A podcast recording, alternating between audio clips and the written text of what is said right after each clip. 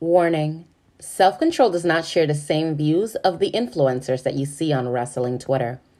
The comments and opinions you will hear in this episode will make you feel some kind of way. Accordingly, the umbrella must insist that you know from jump that we do not care.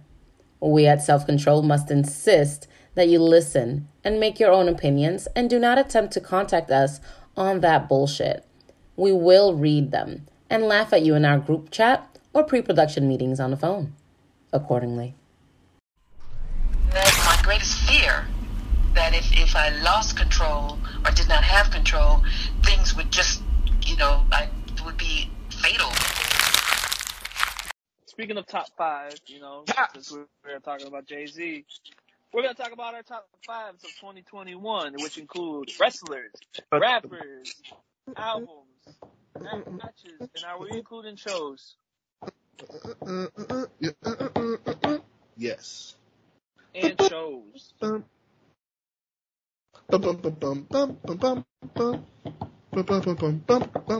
I, I thought it needed theme music or something. Okay. No, we good. Oh, no, fuck y'all. Okay. All right, where we start off first?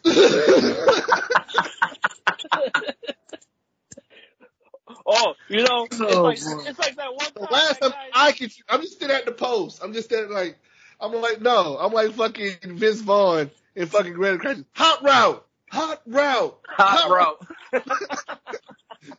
you know, it's like that one time in that one one game where the guy missed the free throw. See how it feels, Naj? See how it feels? That's how I was like, hot, hot, hot route. And Rita just looking at me like, what? Like, go to the other end. Right? All right, so uh, you want to start with uh, wrestlers or matches? we can start with wrestlers. All right, I'll start it off. Uh, my number five, and also if any uh pop up on the list or anything, you could always you know jump right in and we'll go on it, or you know what if so facto. But my number five, which might be Hold controversial up, hold up, hold up. because Hold up. Now, these are year in review. These are our opinions. And if you don't like these opinions, we really don't care. But we're more than willing to debate with you. So, you know, come holler at us. You know, I, listen, I'm, I'm not B dot. I'm more than willing to post my choices up. I mean, he does it too. He ducks the smoke. He like just like puts it on mute and like just lets the world go on fire. I will talk to y'all niggas if y'all don't like it. Like we can do it. You know, I'm still well, I'm suspended as of this point. But as a t- but when the show drops, I'll be off on parole, hopefully. Hashtag And, uh, free Naj. you know, so uh, hashtag free Naj. Um, so yeah, more than willing to discuss with you these choices. You know, so yeah, that's all I wanted to say. Rita, All right, so I'm gonna start off with an honorable mention because she has been having a phenomenal 2021. Will she win the title next year in some way? Hopefully. But my honorable mention before my number five is gonna be Shotzi Blackheart. You know, Okay. she didn't make the list, but she had a good 2021.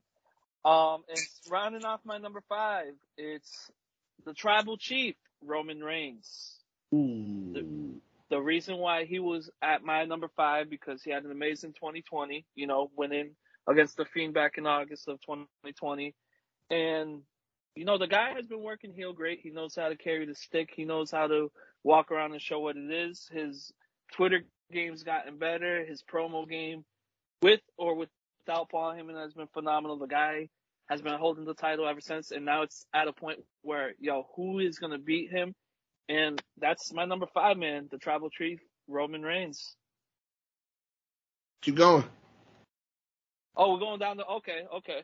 Uh, my number four, another champion, the guy who definitely deserved it. He was Mr. Money in the Bank, Big E. You know, the guy has had a great run this year so far.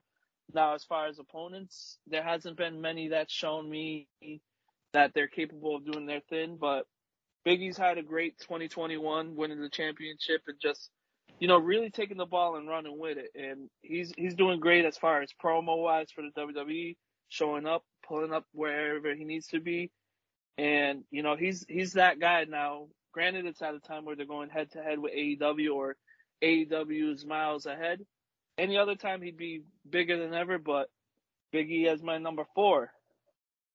Mm. Um, now my number three, another guy who's, you know, been the tribal chief as far as AEW goes, and you know he's taking a bit of a break, and due to recent news, he has been wrestling with Vertigo.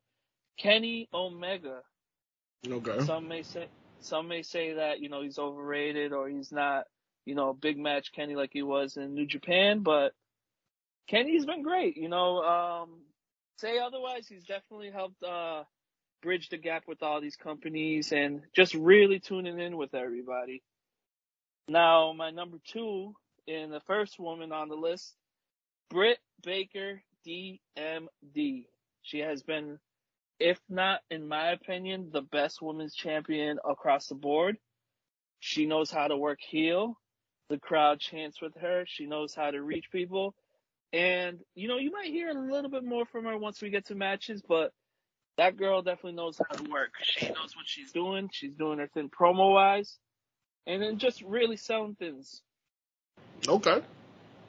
And now the number one, who I consider the fastest, the bravest, maybe even the greatest, the EST Bianca Belair. You know, she had a WrestleMania moment.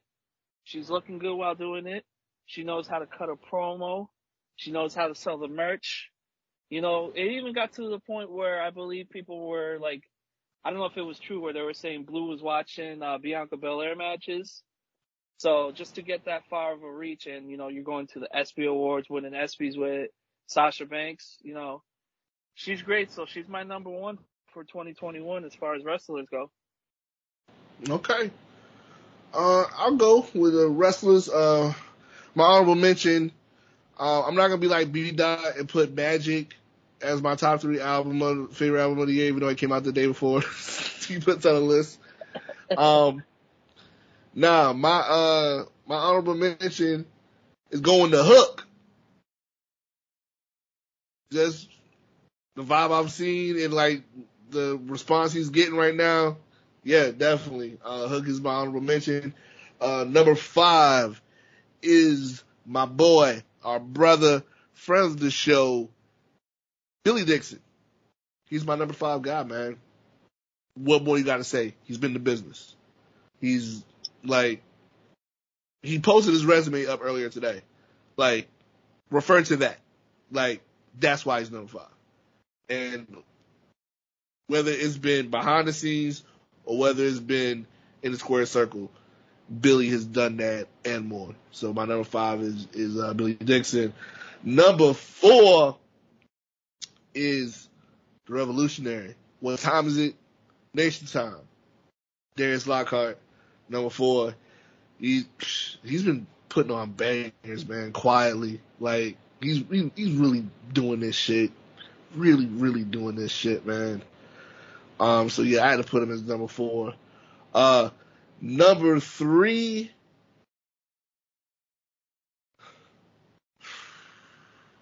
I feel it could have went either way, but number three is uh Big E, man. Uh, he hell of a run, hell of a um. What he's been doing as champion. He's definitely legitimized that belt. Um, he's doing everything, man. He's doing like everything about his run so far has been great. I've had no qualms with it. So yeah, Big E is number three. Number two, number two. This is where I, I didn't know about two or three, but I'm doing it like this. Number two is going to Lee Moriarty. Like, yo, like I think I called it in the, in the episode or whatever. I, I called him like what the LeBron James of pro wrestling, right? I think I said that, Low. Mm-hmm. Yep. Yeah, that's how I feel about him. This guy's gonna be the LeBron James of fucking pro wrestling. Like this guy is like he's gonna transcend shit, bro. Like this dude, he's got it. He's got it. Like I don't even know what the fuck it is, but that nigga got it. So he's my number two.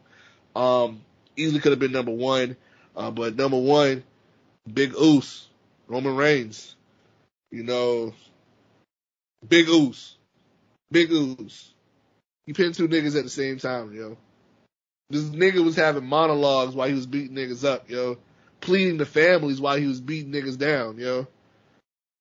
My nigga, like, it sounded like director's commentary when he was beating up John Cena and talking to fucking Hollywood on camera, bro. Like, listen, whatever you wanted Roman Reigns to do, he's done that. Like,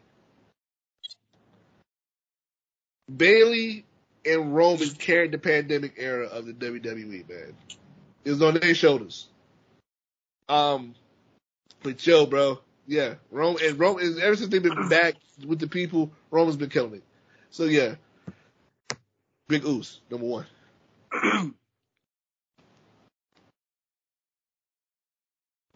you got it, low. Yeah, bro. Two excellent lists. Few things we got in common. I had two honorable mentions. If that's cool. Okay. Yeah. I just had to. I just couldn't. You know what I mean? So my first honorable mention is definitely another friend of the show. Dope ass episode we had this year. Probably one of my favorites. Uh, my honorable mention first is Hoodfoot. Okay. Definitely a cultural reset, if you will. Just like Billy. You dig what I'm saying? Um, for us and like you know just for black wrestlers in general, but there's everything that Hoodfoot's been bringing since we first noticed him last year. But everything this year, he definitely been, been taking more. He definitely been getting his name out there. Um, you know, he's definitely a part of a dope uh, faction, uh, nobody's favorite. Um, and I just think that that conversation we had with him, just like his vision and just his plans, um, and everything like that, is just the theme of that episode really just speaks to me and just everything that he has going on this year and just a lot of people that's on the grind. So definitely Hoodfoot is uh my number five. Shout out to Smiley as well. Shout out to Smiley. Shout out to to the homie of Hoodfoot, man. Li- Hoodfoot Mo Atlas, bro. Like, great interview, man. I love that interview. We definitely got to have him back in the control center on the steps of Shaolin. With us. Absolutely. The steps of Shaolin, right? We definitely got to go back to the steps of Shaolin on that one. Definitely. Um, And you you saw what he tweeted today. He said, "I will die on my feet." He really about it, man. yeah, Yeah. Really about it. This guy's like, he's, he's, he's really about that shit. Really.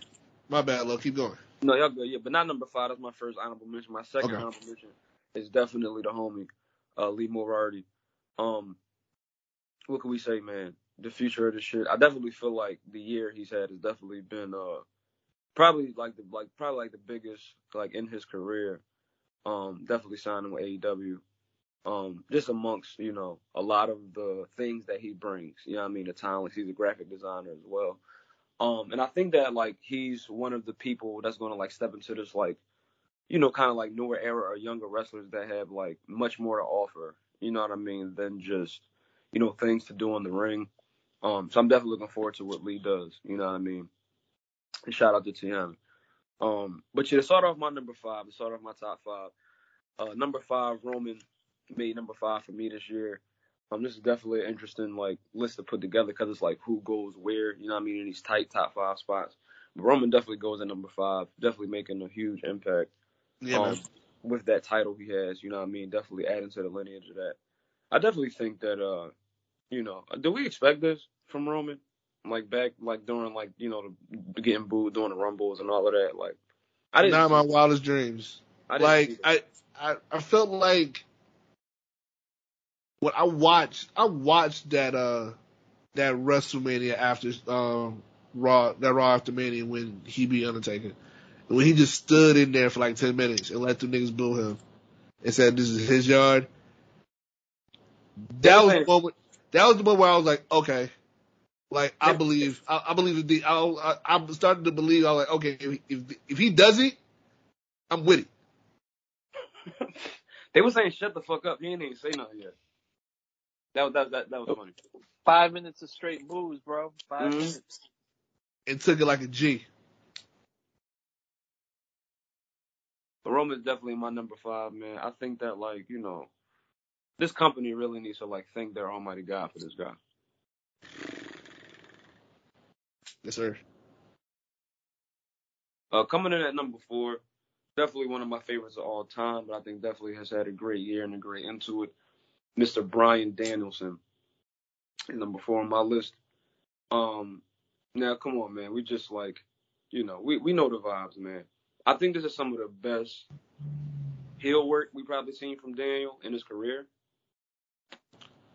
I'm still calling him Daniel sometimes. Excuse me. No, man, the Planet Champion I was I was rocking with. I fucked with Planet- Planet. Planet Champion was the shit. Planet it was like- Champion was yeah, hard. I knew it was like a, I knew it was like this victory lap. You dig what I'm saying? From With like the hip belt. you know, it reminded me of like the Occupy Raw shit and all of that. It was just like it was like bite back from that.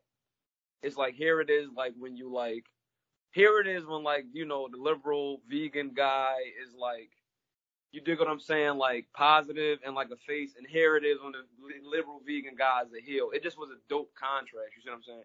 But now we just getting like this veteran that just like been through real wars, been through real shit, and he just you dig what I'm saying? Like he not giving a fuck. You dig what I'm saying? Um, and I just like that shit out of him, man. Like it just, it's just, I don't know. But he's definitely my number four. I definitely look forward to a lot of other things we want to see next year from him in AEW. Um, number three. This might be a bit unexpected for some, but number three for me is none other than Kenta. Five letters. Kenta is my number three. Did not see Oh. that coming. Yeah, man. Kenta has been uh talked about in an interesting way in these past few years from a lot of people on the rest the, the western end of wrestling, WWE loyalists. Um, you know, we, got a lot of people that definitely do watch AEW that kind of get into New Japan stuff that fuck with Kenta. Um, but I think this transition um to Noah um, based upon you know his his recent work is definitely a, a impactful thing for the business in Japan. Um, and it's just again like it's just providing like those vibes, you know what I mean, that you, we was used to from a certain time. Um, so that's my thing. I think with my list this year, um, with my top five wrestlers, I wanted to structure it as far as like definitely matches, definitely like impact and all of that, but it more so was about like Yeah, we did. We definitely people- did have a criteria. We definitely did have not have a criteria. yeah, I I was just think about how I was going to structure mine, but I was like Next year we'll we'll get better with this. Yeah, I would just think about from as far as like my personal five, like who are the guys that like are going to be like the most looked forward to in 2022 based upon like what they did like this year. Okay. Um, so that's kind of like how I structured this. So Kenta is definitely number three. I definitely can't wait to Wrestle Kingdom and seeing what happens on that uh, night when Noah and New Japan um, face off against each other. Um, number two on my list for top wrestlers of 2021 is definitely Big E. Um, what can I say, man? We wanted this solo run for a while. And I think that when we thought we wouldn't get it, we didn't know necessarily like what would it look like, what would it, what would it be like? Is is Big E gonna like, you know, turn heel? You know what I mean? How is he most valued on camera? You dig what I'm saying? How this guy can probably step outside of the WWE and represent his title, represent his company in other places. And those things have come to fruition. You dig what I'm saying? Um, and I just think Big E's grind, you dig what I'm saying, all the way from, you know, NXT and what the five count and all of this. Oh my you know God. I loved it. the the catalog. You dig what I'm saying? That the man has laid. Um, another another one who this company, you know what I mean, should thank their Almighty God for, and you know just give a bit more marketability to, because you know what I mean, he got it.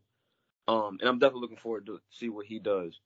Um, and I think definitely probably the you know the New Day is a very influential like group. You dig what I'm saying? But all of them bring a lot of different, you know what I mean, elements to that you know what I mean, to the New Day thing, and, and that's what makes the equation complete. But like, without Big E, man, like, like he he's the heart and soul of the New Day. You dig what I'm Listen, saying? Listen, man, Like, Xavier's like the brain. the Kofi New Day remind me of reminds me of Tribe, yo. They remind me of Tribe. Like yeah, you know, Kofi for me, he's the Ali Shaheed of the group. He's kind of like the, you know, the temporal one. He's the oldest, you know, and for me, Big E's Phife and um Xavier's Q-Tip. Like he, he's just, that's how I feel about it. Like those guys are just, those guys are just great, man. They're just great guys. But yeah, great choice for them. Number two, that was number two, right? number two, and y'all know who my number one is. Do we? It ain't Kenny. Is it Kenny? It's definitely da, da, da, da, da. It's definitely Kenny, man. Referring back to a few episodes ago, we was talking about Kenny. We said Kenny is the Nas. You know what I mean? My guy Naj said that Kenny is the nasty Nas of pro wrestling. Look, that was I think probably one of the most like that was one of the most takiest takes I feel like from self control this year. But to get more into this pick for me, man, um, you know, like I said, man, just that body of work. Uh, and we know, we know like what the deal is. You dig what I'm saying? Like again, the dis the discrediting of Kenny Omega is a mortal sin for me right now in the in the what they call it the IWC. Um, and come on, man, like when the guy walks out with the AAA belt and the Impact belt and like The belt collective. And so, you know, again, man, I, uh, Kenny Kenny is getting very, you know, Danielson like. You dig what I'm saying? Putting over Cowboy, finally.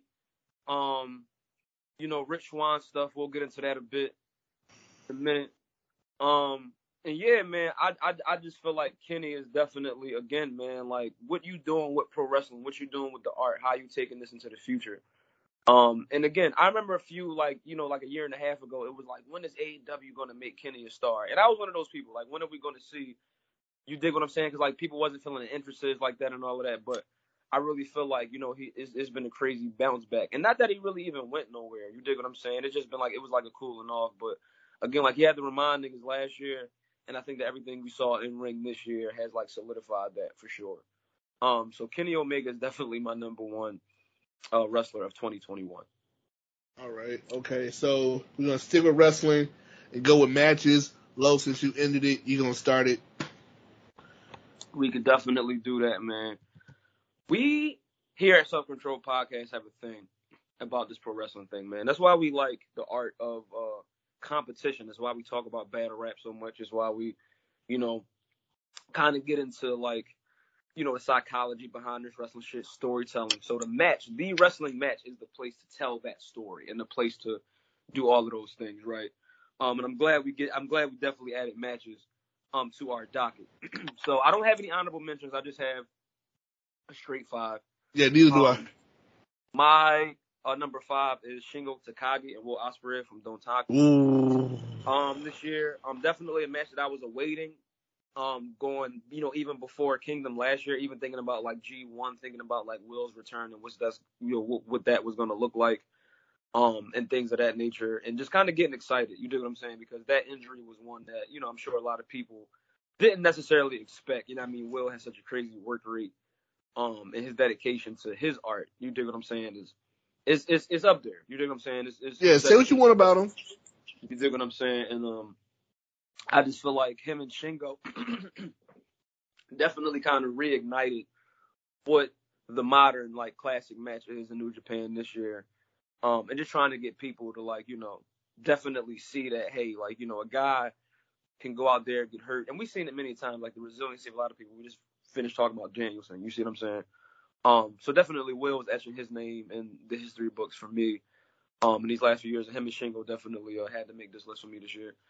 Um, number four, um, I think is one of just as a collective, a lot of people just really fucked with this match night one in WrestleMania. Um, putting on for you know what I mean our community. Um, Bianca Belair and Sasha. Mm. You dig what I'm saying? Definitely had to make this list. Um, one of the you know better matches out of the E this year. Uh, the, again, the storytelling, the psychology, Yeah. um, the representation for what's that worth. You see what I'm saying? Um, I really feel like that Bianca took took a lot of shit like a real professional um in the build for this match. Um, and just showed what she was made of as a as a professional. Um, and just Sasha Banks being the you know veteran that she is, and you dig what I'm saying? Just just like sticking to her shit. You know what I mean? And it's Yeah. like yo, yeah, Mercedes is different, man. Like when I'm sometimes watching Sasha in the ring, it's like yo, that's really Mercedes. Depending on like what shit she was popping on Twitter before the match, or like yeah. you dig what I'm saying? Um, so that match definitely had to make it make this list for me. I only saw the match twice. You know what I mean? I definitely need to give it another rewatch before the year ends for sure. Yeah. Um, number three, kind of sticking with the E. You know what I mean, or iteration of the E for another uh, selection on this list, and that would be Walter and Ilya Dragunov from Takeover. Oh wow. Another great. match, another two I wanted to see for a while, and then when it happened, it was just like a fucking like European, like you dig what I'm saying? Just like dream fucking fight, that big fight feel. You dig me? Um, and just a fucking epic. You know what I mean? I love Ilya Dragunov, bro. I love Walter.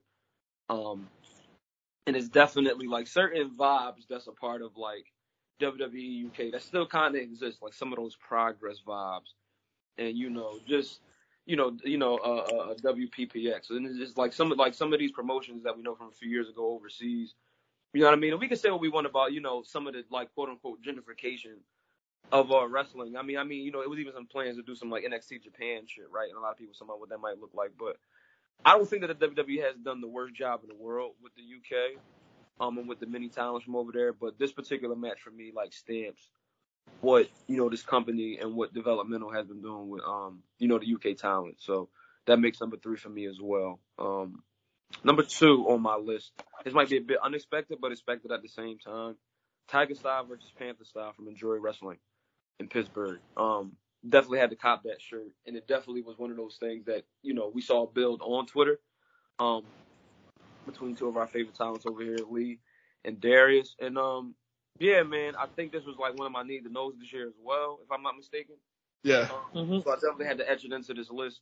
Um, and it definitely was a dope moment. It's, it's a match that took place inside of my home state and also Lee's hometown. Um, and yeah, man, I just feel like, you know, black wrestling matters and black wrestling draws and black wrestling has definitely been something that many people, you know, overall in the community seem like, you know, sometimes the matches that we go to the bathroom for, or it's like, you dig what I'm saying? Um, but I think that people like Lee, people like Darius, you know what I mean, the things that they're doing with their art, you know what I mean, they showing motherfuckers why they do this shit the right way. I mean, in a positive way as well. Yeah, man. So that definitely had to make number two. And number one on my list, uh, Kenny Omega, Rich Swann, Impact Rebellion. Ooh, okay. Uh, definitely had to slide that as my number one. I just just took a little bit of time as well. Um, I really like what Impact been doing with the Rebellion shows pa- uh, past few years. Um, I really think that Impact is hanging in there, man. Um, and and and, and it's one of the it's one of the avenues in wrestling to really just like stay afloat. And when you are a talent that can get inside of Impact, no matter what probably took place, you know what I mean, with you and any other company. Um, but one thing that Impact does is they definitely know how to put on a show. Um, and I really think with the Kenny story, you know, kind of tying into everything that Impact had going on with their title, it just was a great marriage for wrestling this year between uh, AEW and Impact. Um, so to have kind of like this cross branded match, you dig what I'm saying, with like, you know what I mean, that, that, that, like that title on the line, like it just, it just meant a lot for Impact, I think. You know what I mean? AEW doing their thing, Kenny is, but it, it, it, it puts Impact over, if you will. Definitely. And I don't know if we've seen too many matches this year or in the past couple years, like what you know, without the exception of like you know, New Japan AEW stuff, as far as like you know promotions like you know what I mean crossing and putting something on. Um, but yeah, the, the, when we was first hearing about the Impact and AEW stuff, people was kind of murmuring on the timeline and shit like that. But for me, this was like you know, definitely like you know the solidification of that. Um, and it just proves that, you know, wrestling is definitely like growing beyond just the one company model, um, that we were so used to in these past, you know, 10, 15 years. Um, so yeah, I definitely wanted to structure this list kind of in the same way, you know what I mean? Not stay, not stay too heavy on WWE stuff, but like try to focus on like how is wrestling growing, um, within the w, WWE, but also like beyond. You dig what I'm saying? So that's definitely my top five list. Um, okay, my matches were, uh, I feel like I cheated on this one. Uh, I couldn't pick one.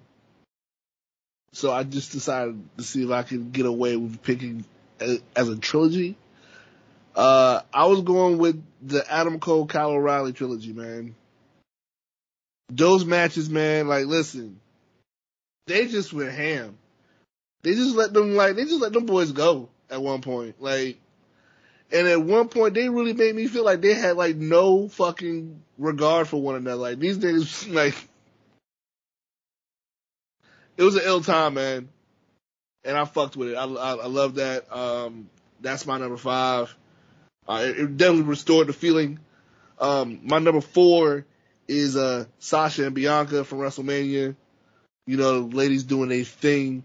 You know, Sasha being the backbone of that whole you know, the whole feud and match and everything and just Bianca just showing us why she is that, like, that girl, that, like, she is that, the EST. Very great match. Um, number three, I went with, this might be, I don't know, this might be a surprise. Um, I went with Hangman and Omega. Just because of the long game they played with Hangman. Um, it really, it was really good, man. I fucked with it. Um,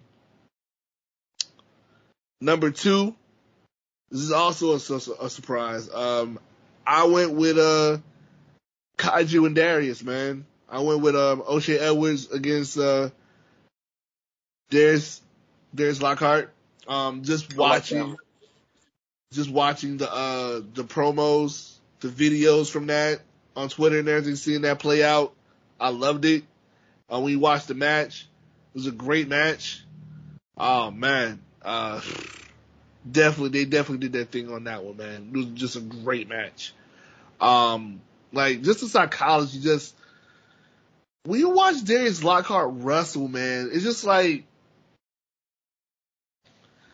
it's like listening to Guru's Jazzmatazz or something, bro. Like it's just like it's like listening to Guru. It's just like over. It's like listening to a dope ass primo beat, bro. Like just that's just how it feels when I watch Darius Lockhart. If that makes any sense to anybody. Like that's just how I feel. So that was definitely a great match. And uh, my number one match is uh, also my brother Low. He uh, he talked about this earlier. My number one match was Lee Moriarty against Darius Lockhart, Panther style versus Tiger style. Just y'all gotta watch that match. Just the psychology of that match, the the technicality of that match. Like just anything you can do, I can do better. Like just let me teach you something. Let me show you something. Like like that whole match was lit, man. Just like the lighting the entrances. Like, listen, Darius Lockhart, like, I love his entrance song and video. Um, and that come out, and then contrast to that, Lee comes out to LMA. comes out to LMA. Like, it's just, it's just a moment. It's just, yeah.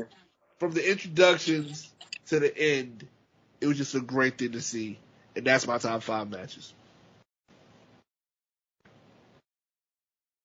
Nice. Now, uh, with mine, I got an audible mention just because it seemed like it was, like you said with the trilogy, uh, Seahawk versus Wrestling Otaku. What? hold up, hold up. hey yo!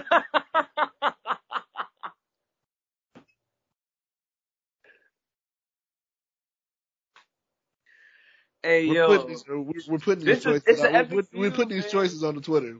This it's an like, epic feud. I'm, I'm interested.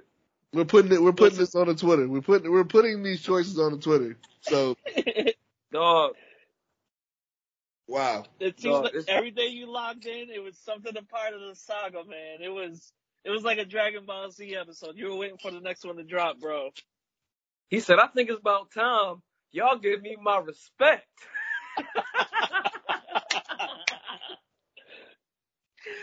that yo yo yo yo. Dog. Yeah, I, I just want to see the video of Seahawks parents watching. So. Yo, the, I just want to see the video of Seahawks parents watching Otaku cut that cut that video on him. Like, I just want to watch it because like they were all because he said he said that he said he showed it to his parents and they were all just like like, like I just want to see like, yo, shout out to, like, yo, for real. Shout out to Cam. Like, that's the homie. Uh, like, yo, Seahawk and Wrestling Otaku, yo, get the fuck out of here, bro. Dog, you can't get this nowhere else, bro. This is only in the control center. Only in the control center. Everybody loves podcasting. Everybody loves a classic match. Everybody loves wrestling. Everybody get on Twitter every day. Right. You dig what I'm saying? So it's like, yeah, I, yo, bro, this, yo, I'm telling you, Rito, this is Rito. Way to think outside the box, Rito. Rito was the best pickup of 2021. Definitely. Definitely. right. The Definitely. Puerto Rican fucking powerhouse, nigga. That was am- yo, Uh, bro. This shit is amazing. All right, Wrestling so, uh, otaku. Oh my god. So my number five, and this might be an unpopular opinion, but when I watch this live, dude, yo, I'm sorry, I, I see y'all still laughing. So, uh, my number five is Eddie Kingston versus Miro at All Out for the TNT title. That match was an absolute banger. You talk about, about strong style getting into the American audience. This was a match where it was just a straight like you got about a solid what was it like 20 25 minutes of just pure just whipping each other's asses bro. This was one of my favorite matches. You got to see you know people get dropped on their heads dropped on their neck take stiff punches barely kick out. This it was just a slobber knocker as jr would say you know? So that's my number five. Okay. my number my number four, which you know, say what you want about them, say what about their style, their fashion, even them as you know being guys who just do flips and nothing else. My number four was the Lucha Bros versus the Bucks at um, All Out in the cage match. That match. Mhm. absolute banger, bro. Like you got it got everything. You got your spots, you got your cage climbing, cage diving, running across, doing backflips, you know. And it was a good story to tell. Like honestly, I would have been okay with either result. And it seems like the main talking point, like it even got to the point where it was on nice kicks, was the Travis Scott sneaker with the, you know, the pins on the bottom of them, you know, with the thumbtacks. That was something that, you know, that was a special night on Twitter. Mhm. Now my number three, which you know we got it for free on TV, and you know a lot can be said about how AEW is presenting their women, and this seems to be one match that a lot of people were torn on whether they loved it or not. But it was the lights the lights out match, Thunder Rosa versus Britt Baker. Solid Nah, hardcore nah, they put on. They took bumps that I've never seen anyone, you know, outside of NXT and some WrestleManias take. Like this when you talk about women's wrestling in the last, you know, three or four years, that match is, you know, top ten. Listen, I said this about Thunder Rosa. I said, yo, the E wanted her to be a referee, bro. A ref, a re. Wow. They wanted Thunder Rosa to be a referee. Thunder Rosa is a fighter first and foremost. She's a fighter. Like she like she fights. That's what she, that's what she does. Yeah. MMA and all of this shit. Like, come on. And she's And- a dope ass wrestler. And I think if this match was to happen in the E, it would have stopped due to, you know, blood or whatever, because you know how they feel about that. But the match kept on rolling. Now, my number three, you know, it was, oh, I'm sorry, my number two was one that, you know, crossed over on your list, but, uh, I'm gonna still say it was a great match and I'll have a replacement for it. But Bianca versus Sasha at WrestleMania. No, you is can there keep to it be on the li- you can keep it on the list. Oh, okay, okay, cool. We just know good So- shit. We just know good matches when we see them. It, I mean, we this is a good this is a good little collection right here. This is this is this is this is nice. What did Ken Jeong say in uh knocked up? I feel like we're bonding. This is healthy. Yeah. so Bianca versus Sasha, what can there be said about the match? This was a match where I think whoever's entering the world of professional wrestling in the next 10 to 15 years will have this match as their I sat down there and watched that match. And as far as, you know, having that reach, like one of my good friends on Twitter and on Instagram, Ken Coley, somebody I definitely want to have on the program soon. You know, he's the belt collector, Mr. Talk to Me Baby. He does uh, Title Mm. Tuesdays.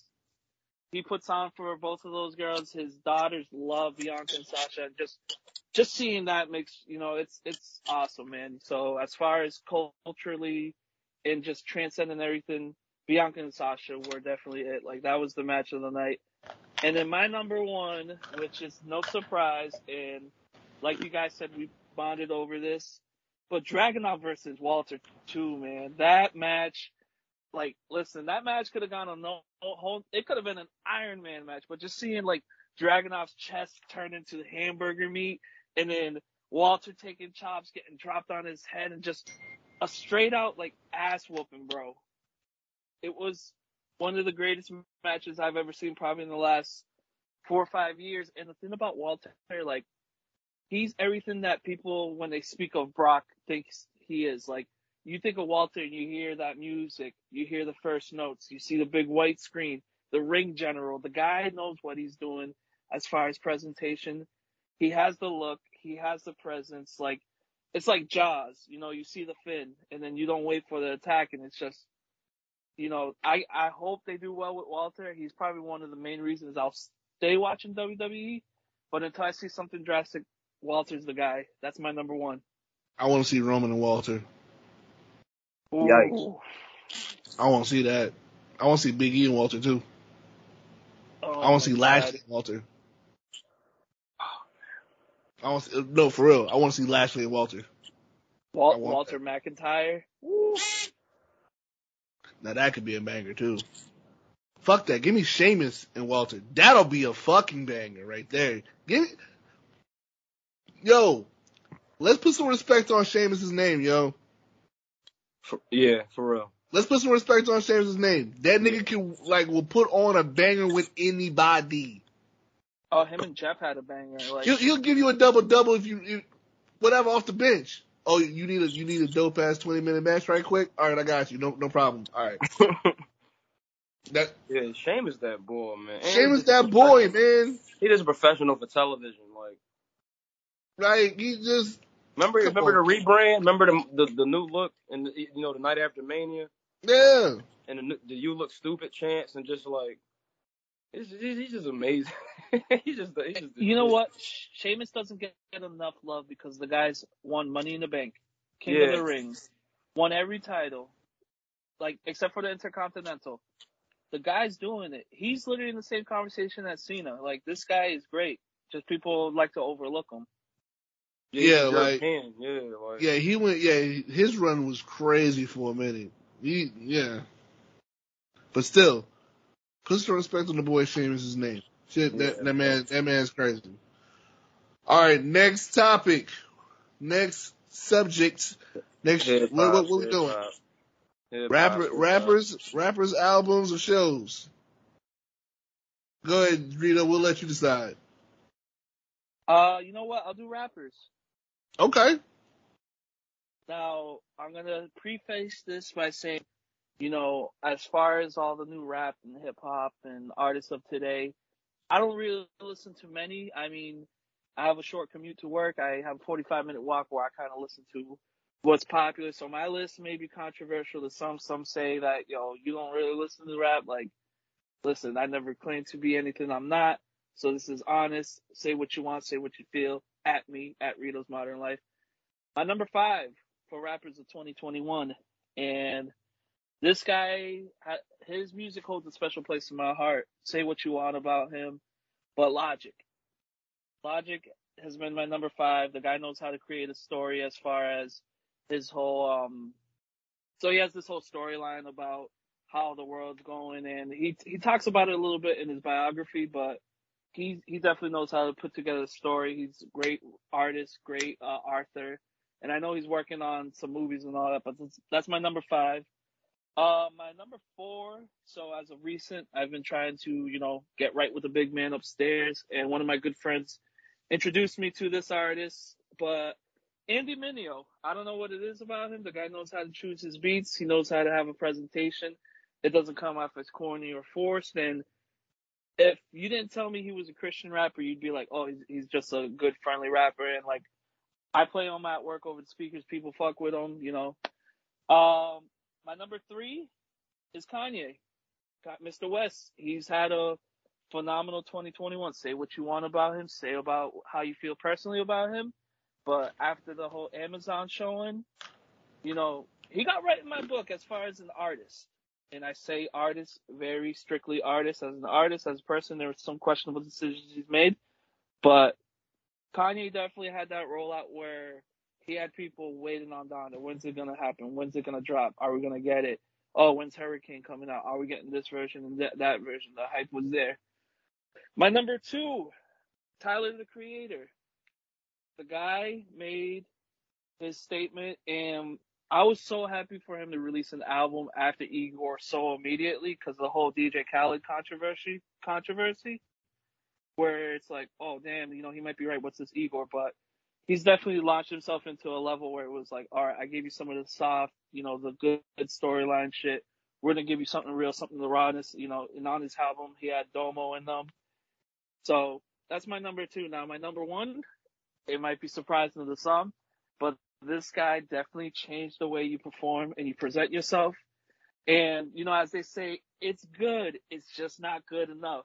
Mr. Jadakiss, man, like 2021 was his rebrand. It was his Okay. resurgence. It was his resurgence, man. Like he restored the feeling. Like I, I'm not gonna lie to you. After I saw that verses, I went straight on Spotify. I listened to the hits. We, you know, we we went into it. I listened to old D Block hits, and it's just like it made you realize, like, yo, y'all been sleeping on me. Let me remind you who I really am. The boogeyman's back, and so raspy's back, baby. So that's my number one. I got you. That's that's a great list, man. That's I like that list. Very eclectic, man. Group of guys, man. I, I'm fucking with that. Uh, my top rappers. I didn't have any uh any honorable mention, but if I did, um, well, you know what? I do have an honorable mention because I tried to figure out I, they're, they're tied because I tried to find a way to put them on the list, but I couldn't.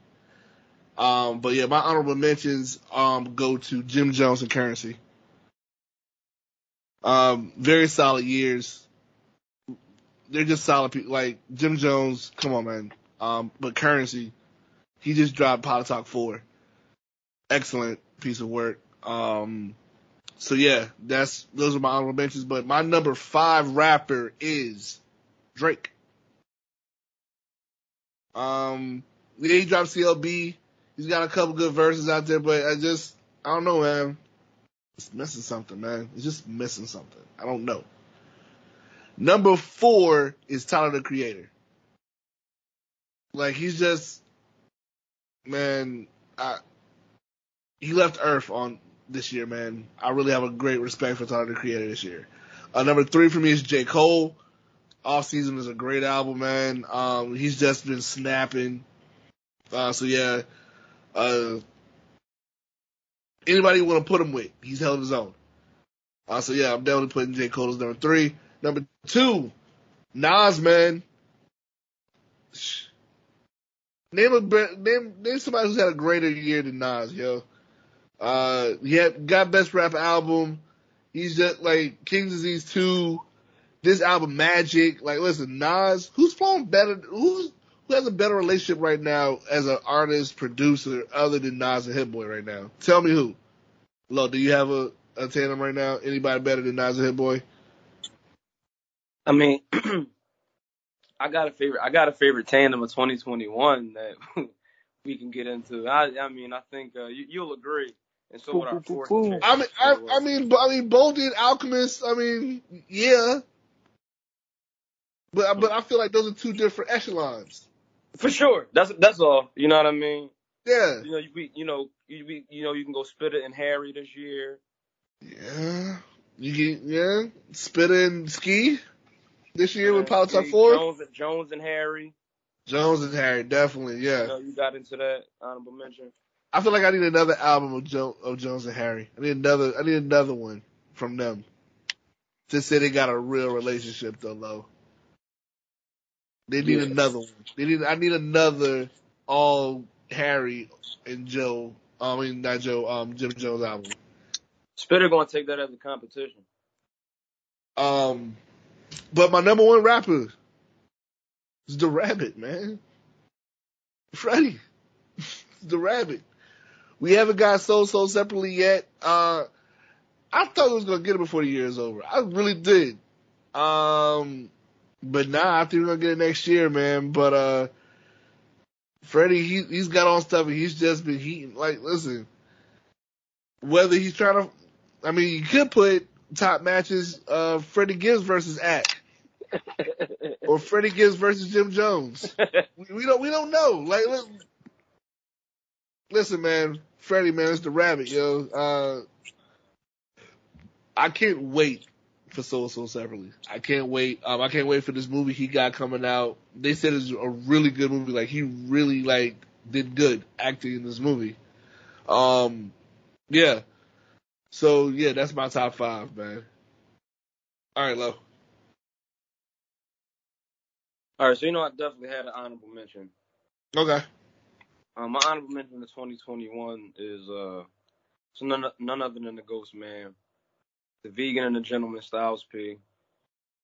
Um, really ended 2020 like crazily. Um, Ghost Enthusiasm was at the very end of 2020. Um, but this year he put out Ghosting, um, and also Records Manor, which is a uh, it's you know based like a compilation EP with Havoc of Mobb Mhm. Deep. Yeah. Um, you know, another uh, you know, you know another one third of the LOX D Block, and yeah, man, I just uh really like the pocket that Styles is in right now. This this this new, not new, but just like you know the current you know way in which he addresses things in these verses. Um, so I definitely had to like throw him in there. He definitely, um, you know, had you know presence of his own at the verses. You dig what I'm saying? Um, I, I like this, man. He Rito's got Jada on the list. You got Styles on the list. I like this. Yeah. And like, you know, just as far as like, you know, the consistency of like dropping albums, at least like at least one and a half a year or an EP and an LP. You know, 2018 he dropped a EP with Dave East. Um, you dig what I'm saying? Just you know, always working, always recording. So he's definitely uh he definitely had to make my honorable mention. Um, again, this list was one more so I guess catered to the underground ear, if you will. Um, a lot of guys that I had on here this year. Uh, for me, number five is Vince Staples. Wow. I'm um, putting out a self-titled album, Great album, by the way. the freestyle circuit. You know what I mean? Um, definitely addressing certain things that a lot of rappers aren't. Um, and so I just think that you know putting out a self-titled album this year, um, instead of like waiting like two more albums, um, was definitely just like you know, and I'm and, you know the man's catalog isn't short, so we're not about to do that. But um, Nah, not at all. it was just a good ass play for his uh, brand and for his music to put out a self-titled this year. So definitely a, a courageous and brave effort by Vince, and definitely a dope album. Yeah, I love it, man. Number four on my list this year is Spitta. Um, I think you know, especially with like Spitta's Harry run coming out of 2020, and you know, kind of getting into everything that he dropped this year. I mean, like, as a currency fan, you never like wondering when like you're gonna have the next album. And no, it's like it's certain rappers where it's like, you know, they reach a certain level, like Sean, right? Or like, you know what I mean? It's like, damn, like when the next Sean album coming out? And you know, a lot of these guys, you know, have more uh ties to major uh their major deals. You dig what I'm saying? Um and probably have a bit more of a responsibility to like space out that recording because that's recording that's going to the label, right? Whereas Spitta can just like record in, you know, any type of pocket, any situation he feels whenever he's not recording for for a specific project. You know what I mean? It just seemed like the dude just likes just the hobby of rapping. And um you just never you, you just never without any music. Like I like as, as a currency fan each year I just feel extremely uh spoiled. you dig what I'm saying? Like um so just based on that consistency and just based on like, you know, not never sounding the same. You dig what I'm saying? Like it's funny how Spit is saying like it's like you, you look forward to hearing the next shit because it's like you dig what I'm saying? Like it's you, you it's like you know you're going to hear the man's voice. His voice is going to sound the same. Like he's kind of going to be talking about some of the same shit. The weed is always involved, but like keeping a new and like fresh way to say it each year. You know what I mean? Like he just always catering to his fans and just know how to do that, rather than like trying to pull in people that you know probably wouldn't be down with his music. Um, Curse is one of the few people where I feel like he's not stunting on me. yeah, yeah. It's it's it's, it's definitely that's that's definitely in there. That's definitely in there for sure. You know Like, like, have you ever listened to a person? I'm like, yo, like, yo, damn, he is stunting on me. Like, I, Even like, though I- he is talking about the cars, Like, I am broken broke and as that, shit. You know, it's yeah, it's a certain type of way that you do talk about that shit. You dig what I'm saying? So yeah, I, I you know, I feel you. like when he talks about like being in his like, you know, in his cars or he's smoking, like, I feel like I'm doing the same type of shit. Yeah, Like when you could be just driving a Camry, but you he talking about you know he's in his you know his any 500 you know Corvette or whatever. You feel like you in that. Like Right. he makes you feel like you're a part of it. You're part. I really like, you know, like the collection agency, right? Like that's one of my favorite moments from Spitta this year. That's probably like my favorite Spitta project this year. But that and the Harry, right? I think I'm gonna need we gonna need more time with Pilot Talk Four, but Yeah, I need more time. Um, I definitely like Land Air Sea. yeah, I like Land Air Sea um with with currency. Um, there was another one he dropped earlier too that was I thought it was really cool. Uh, dang, dang, dang, dang, dang, dang. I'm sure I can find it. Regatta. Him and Frost. Regatta. That that's selling cereal with 2 Chainz. Yeah. And the joint he did with Styles on there. Oh yeah. So that's the thing, man. It's like you know, you get collection agency this year, you get Still Stoned on Ocean, and you get Pilot Talk Four. You know what I mean? You get a whole nother Pilot Talk installation. You get Oh, I forgot Still stoned on. Ocean. You dig what I'm saying? Like, and then you get like the collection agency, which like sounds like like he know how to move in and out of like these different categories of rap. Like collection agency sounds like all of them videos would be on Rap City, right?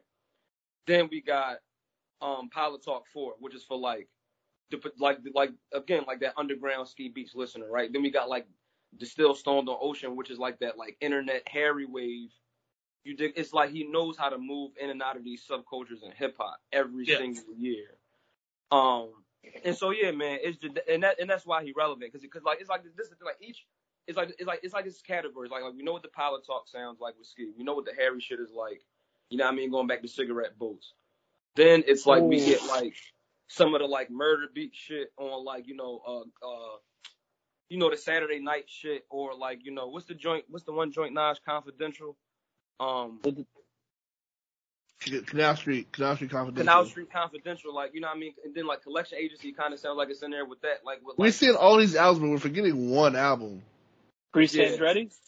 Not even Pre Andretti. Stone Immaculate. Stone Oh, Immaculate yeah. Stoned Immaculate yeah like Weekend at Bernie's. Weekend at Bernie's yeah Stoned Immaculate yeah that was yeah, and that's that's the thing that that Stone Immaculate falls in with that like BT 2003 two Yeah. chain sample you dig what I'm saying I mean uh, the 2 Chainz feature you know what I mean that was the lead single off that so yeah man like it, like Canal Street Confidential I think that had the current the, the future intro so you dig what I'm saying like he knows like what he be doing on each of He these He did have projects. Future on Very Canal good. Street. Drive by. Yeah, he did Drive have By. Future on. Yeah. Yeah, and then like you know, the the Wiz shit, you know, from a few years ago, them jumping back into that oh, bag. Oh, 2009 and all that, yeah. Yeah, man. So, Which I, I, I have reservations about that. I, I'm gonna be honest, man. I feel you. It's yeah, it's a few. It's a few. Well, the joint he had with Dizza too was fire.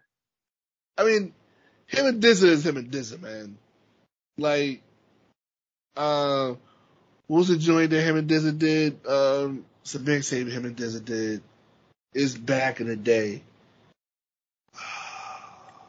yeah, I'm, Well, I'm, Why'd I think or some shit like that?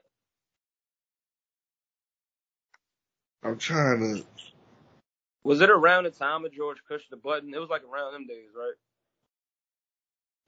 I think this is around the time of um driving theater. It was around the time of Drive-In Theater. Oh, that man, a special Thanks. place in my heart. That that mixtape is. Not, Um, it's not prestige worldwide.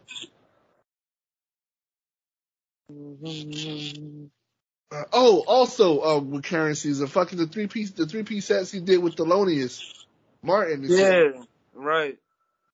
It's so much shit. Bourbon Street Secrets. Oh I'm man, so much shit.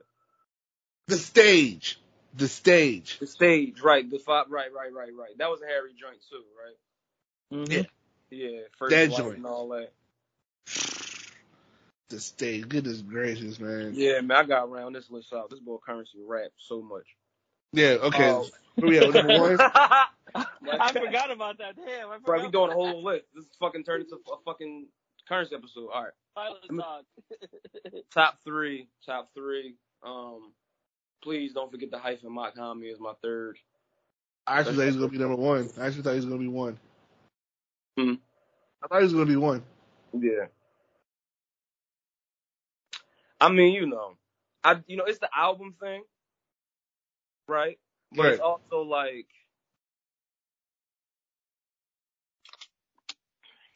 n- nobody really knew who this guy was, right? Kind of still don't. He don't have a Twitter. He don't have like an Instagram. Um, and it dropped two albums. And again, like I said, like this probably unless that caters more to that underground. Um, but it seemed like he's gonna be moving out of the pockets of like doing Griselda stuff, but also doing his own thing. Uh huh. Um, so again, another guy that seemed like he's catering to like the different tiers and the different listeners. Okay. Um, kind of really like all internet, but like really kind of all about choice. Um, my number two, uh, you know, I, I think we should be ready for at this point is Boldy James. we want Bo, Bo Jackson. Or you gonna Again, say Super another Tecmo two- Bo? Another another two albums or like two and a half this year. Two, right? We got Tecmo just dropped, and then we got Bo Jackson. Um, yeah. And yeah, just just the way he rapping, man, it's just like. Boldy's not playing. I think when we think about like Detroit as a city too, again, like everybody has that unique sound right now. But like as far as like rappers coming out of Detroit, like rapidy rap, like yeah, he run his mouth, bro. Like Boldy really run his mouth. Like Turpentine for me, like is Until you, until like I did research on Boldy and, and learned he was from Detroit. Like it's like how um Snoop described Freddie. Like you, nigga, you just don't sound like you from nowhere. Like you. That's how I felt about Boldy. Like I didn't know where he was from. You just sound like he's just him. Like he just you sound like he like your grandpop or some shit. Like nigga sound Yeah. like he's like sixty, like a sixty year old rapper. Yo, 300 out of his fences? Mind. fam, 300 fences. Like I don't, I don't want to talk about it, man. That fucking song. That like, bro. Yeah, but when him and Alchemist get together, it's it's it's so different. It's just it's not. It's it's it's, it's terrible actually. That's what I'm talking about. Like on Super Tecmo Bowl. That's what I'm talking about. 300 fences. Like, fam, like that whole. I'm still I'm still That whole tripping off of, story? like 2019 Boldy raps. That I'm still like it's like it's like reading books. You know what I mean? Like I gotta go back and listen to um um got price price of the price of tea in China. I got I gotta of Tea and Ch- man look. I have to revisit Don't that. even start, man. Because the EP they the EP they put out before that, uh, I forget yo with Summer Nights on it, and like yeah, him and Alchemist is like really out of pocket. Like they is is they they they up there with him and Freddie. You know what I mean, you get the same producer, but I just think you know the, the catalog, you know what Yeah. I mean, is definitely equal. So Number one. my number two. Um, my number one rapper of 2021. I mean, it's probably gonna be unexpected, but I'm not sure. Um, I guess we kind of build a story here on Self Control Podcast when we think about other shows that we uh, refer to certain people and things like that. But in the art of rap and in the sport of rap, and then the uh, I guess you can say the job of of rap or the job of making music. Someone to me that displayed this freezily in 2021 is not your average recording artist. Um, by uh, day, they are a battle rapper.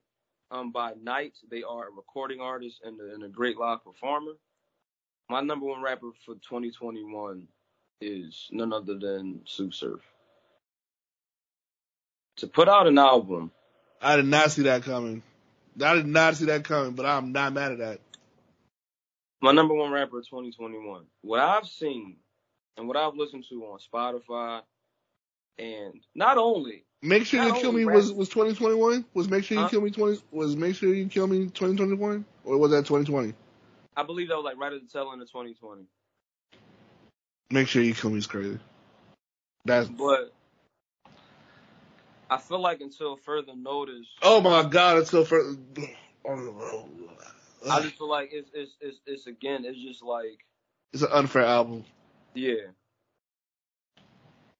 You dig what I'm saying? I really feel like now, like I want to mention somebody else right now. He's not on my list. He didn't make a list. He, if we would have did a list last year, he probably would have been number one or two on my list last year. But Benny the Butcher, um, I really feel like I'm ready for his return. Right. I really feel like with his, I, I I was listening to Tana Talk four. I mean, excuse me. Wow. I wish I was. Who am I? James Harden or Kevin Durant? um, I wish I was. Uh, I, I I I I was listening to Tana Talk three, and then immediately right after that, like I went to Burden of Proof, and like yeah, them two albums, man, just got like a certain uh just level of production and just like a balance of like just you know like street stories, but also like somebody's family being like referred to, like you know, you hear about Tsu Surf grandmom a lot, like a lot on Benny albums. You hear about like his mom, and like you do what I'm saying. Then you hear about like his daughters and stuff like that. Like, and I feel like this uh until further notice album kind of fits into like that like category of rap albums that we kind of heard in 20 and like you know 19 20 21 kind of going with the boldy kind of going with the rhapsody. Um you dig what i'm saying? Um but what i've seen out of this person like live on stage uh summer madness i mean you know even on this podcast last year like we was giving surf a lot of hell for his performance against um luck and you know all of that and didn't know what was going to be of surf's career we knew what the fuck was going on, like album wise and recording wise. You dig what I'm saying? Um, but as far as like this particular sport goes, and as far as like legacy goes and shit like that, like I didn't, I didn't see this coming at all. So what I've seen on these stages at Summer Madness, at Summer Summer Madness was like, okay, what the, what's going on here? Like when he went over to Rock and dabbed him up and all of that, it's like, what is going on? Then he gets up there against Kyle. Kyle come out. I was hyping shit for Kyle. He started rapping his WWF song. Yeah, I mean, start holding his concert like it was an RBE uh, max out event. Yeah, I mean, Smack kind of had an issue with that, and then Surf comes out and just takes the whole weight. You know what I mean? Like, and all this crazy shit. My dog made me do it, son of Sam. The nigga veins popping out of his head. It's like, yo, this, this nigga really the devil grandson. You dig what I'm saying? Then he get up there against his cousin. You know what I mean? And I and it's funny because like I'm glad how he really don't keep their relationship as far as like like like it's not referred to a lot, but like he he just he chastised the shit out of him. And as far as that second round, I mean, like, yeah, this gun title shit is different. Rock second round against Twork was like crazy. Surf second round against Twork, is just like, yo, like they are abusing this man, bro. Like this shit is crazy. But I think when we think about like analysts too, right? Like thinking about like how he like is like this analyst. It kind of reminds me somewhat of uh, the boxer who just lost like his last two matches and is about to retire. First he fought, I think, uh, Porter. That's his name, Shawn Porter. I think he fought Errol Spence and he recently just got beat by somebody else. But Surf kind of re- was reminding me of that, and I was making some Surf Shawn Porter references last year on the podcast too. But he's getting these W's, man. I think that like when you rapping in these four bar buildups, and each bar is like it's not even like jabs. Like they they, they really like he just like dumping on this nigga, man. Like I'm thinking about Twork. I'm referring to Twork when I'm saying that in my head, but I yeah, just just just what we see like rap wise. Like if this shit was like on the corner in like '98 or some shit like It's like that, with Surf. that, When that you see Surf, when you see Surf Man, it's just like he figured it out. It's like he he's, he's figured it out. like he sold his soul again, bro. This nigga's out of his mind. this nigga's Oh, fucking my- crazy, man. This I don't out of know. mind, bro. All right, let's go. It's albums time, baby. Let's go, low. Albums time. So, I mean, I guess you could say it is an honorable mention. I mentioned Vince. You know what I mean? Vince had a self-titled. I'm, I'm for all intents and purposes, I'm gonna just say that that's honorable mention. Um, but we kind of, you know, brushed over the album. Um, I think that is definitely, you know, a, a, short, compact listen. Um, I wanted to give. I, I wish we'd got a bit more. I ain't gonna hold you out of the self-title, but you know what I mean? Like Vince didn't. Vince been rapping his ass off for ten years too, and a lot of people forget that. So Yeah. he definitely deserved that. Shout out um, on mine for honorable mention. I think I want to double my number five if that's cool, since it's a side A and side B, Okay. and we know what that is. Which one?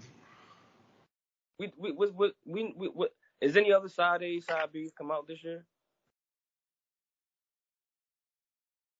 trying to think. And right, Fresh my memory.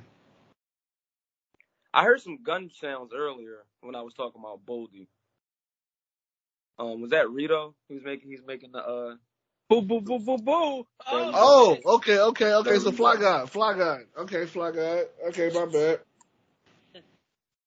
on So much. that- It's, it's, it's so much shit that comes out.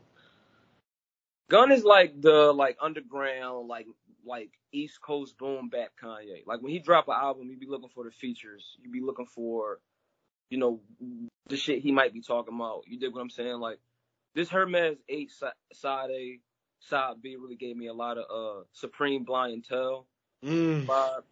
And you know, Supreme Blientele is uh the substitute name for that album. Cause I mean, you know, he really loves Ghostface and you know, he's also a Dom move. So that's that. So that's why the B is there. Um, I just I just put bees in front of control sometimes because it's funny and it's a joke, and you know a lot of people from where I'm from use bees because of our the name of the street. But however, that's the thing behind that. But you know, self blind uh, uh, Blientele is, is actually was called Chris Benoit. Um, for, for those that didn't know that, um, this particular album series is called Hitler Wears Hermes.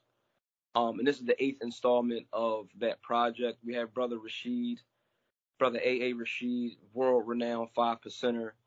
Um, you know, do his, you know, intro, right, addressing the world's issues. Cause that's what this series is about, right? Um, everybody, you know, you know, th- you know, people getting the bags today. It's a lot of influencers. It's a lot of this. It's a lot of that. But there also going to be a lot of evil decisions uh, made by people in high places. Um, you know, that affects people uh, in the prison system. So that's you know, and possibly coming out of that and possibly becoming a, a Hitler that wears Hermes yourself is, is is definitely a thing that happens. So, um, if nobody never knew the breakdown of that of the album title, that's the album title. A lot of people, and you know, a lot of people had issues with it, right? And a lot of people talk about like why Westside Gun hasn't been on television with wrestling and all of that. And I was having a conversation with one of my old heads, and he was like, you know why they don't fuck with Westside Gun?" I was like, why not? he was like, because of the Chris Benoit Hitler shit. I said, oh shit. You dig what I'm saying? Because he do got the pictures of Chris Benoit with the third eye. Mm-hmm. Pictures, you know what I mean? Like in Hitler with the third eye and shit like that. With, you know, He, he got the painting in his crib too. Right, the, the the Hitler's Dead newspaper from the Stars and Stripes. That's the thing, like the Stars and Stripes newspaper that was done by the U.S. Army that they put out on the day that Hitler died, like having like in the artwork and shit he into and shit like that. Like, and I'm like, yo, that's a good ass point. I'm like, that's a good ass point, man. But hey, like I said, it's it's it's it's, it's the underground, right? And when you trying Yeah. to cater to a certain, you know what I mean. But I just think that you know to get into the music, to get into the music, you know, um, these features, you dig what I'm saying? Like on side A, you get a whole lot of Stove God. You dig what I'm saying? A whole lot of Stove God. Um, you get some Rome Streets on this. You get some Mach-Hommy. You dig what I'm saying? Kind of back into his like you know, boom back pocket on uh, you know, Margiela Split Toes. And uh, yeah, man. But then we get the side B a few weeks later, about a week later, and we get a few, you know, we get a few more Stove God. We get a Jay Electronica verse on that free cutter, man. Yeah. Anyway, um, you know, then we get that Ulster tag, some more Stove God. Mm. Um, by the way, I'm sorry, uh, Rito. We we get a we get a Jada verse on that side A with Stove God too, right now. I think There we get, go. you know, we, get some more Boldy, we get some fucking uh we get some Sauce Walker. But you know what I mean, again, Naj, what's to both of y'all points, man, that fly that couldn't fly straight, that Tyler verse. I got Man. contact that'll take your eyes out. You know what I mean? Like that Listen, man, the fact that somebody works with Sauce, some the fact that somebody works with Sauce Walker, like I love it, man. I love. I don't know why I like Sauce Walker, but I love Sauce Walker. Like that dude's Got just. to. It's little Paul was black. It's Black Paul Wall right there, man. Um, A girl I used yeah, to I talk think to, that. a girl I used to talk to in Atlanta put me on Sauce Walker. yeah. But Shout out Alicia. let me let me slide down this list uh, a bit more. Um, number four is Houses Burning, Isaiah Rashad. Um, I think definitely probably uh the. I see. This is the thing. Isaiah Rashad's career so far, it's been one of them, right? So we talk about Curren$y, like when we gonna get the next album, we don't ever have to worry about that. But Isaiah Rashad is signed to TDE. Um, Yeah. we all we all know what that conversation is like. Um, you know, shout out to Daylight Rock Paper Scissors and all that. Um, but yeah, Houses Burning, I think is uh Isaiah's most important project to date. I, I'm loving the video anthology. I'm loving the features, loving the remixes. We loving the deluxe. Um, so that's my number four. My number three is Pray for Haiti, Mach-Hommy. Pray for Haiti, Mach-Hommy is number three. He was mentioned on my top five list. Um, again, one of those uh newer, I think, vibes in rap where we getting kind of like, you know, it's people like Wiz Wizkid and Tems, right, who are making like uh, you know, kind of like this new wave dance hall and like this like you know like underwater dance hall type sound. Um, but then you got like Mach-Hommy that kind of has like this like Wyclef, Cardinal official type vibe to him. You dig what I'm saying? Jeruda Damager, um, and being Haitian, you know what I mean, rapping in Creole in and out of that pocket. Um, it's some it's some new shit um, that I think we needed for a long time. That like you know a lot of major labels, a lot of cats ain't signing. Like I said, the cat don't have an Instagram or Twitter and all of that. So I'm I'm just digging his whole brand or anti-brand, if you will. Um, number two album of 2021 is Melodic Blue, Baby Keem. Um, I think that this you know artist, you know, I mean, could have probably made the top five rappers list, but I think Baby Keem is such an eclectic artist. Um, and I don't want to do the thing where I'm not calling him a rapper because he is. Um, but you know, just his level of production, um, and just you can you can hear like him getting better like each project. Um, because I think like you know the Die for My Beat project was like more of that internet like introduction project, but this is actually like, you know, it's it's like that Section 80 to you know Good Kid, Mad City type feel. Um, and I definitely think that like you, I'm real excited about this PG Lang shit, man. I you know, I definitely want to you know still see what's going on at TD and shit like that. I definitely need a new Schoolboy Q project. And he mm. definitely he definitely had a crazy stream on Twitch earlier this year where he was playing some stuff from his new album.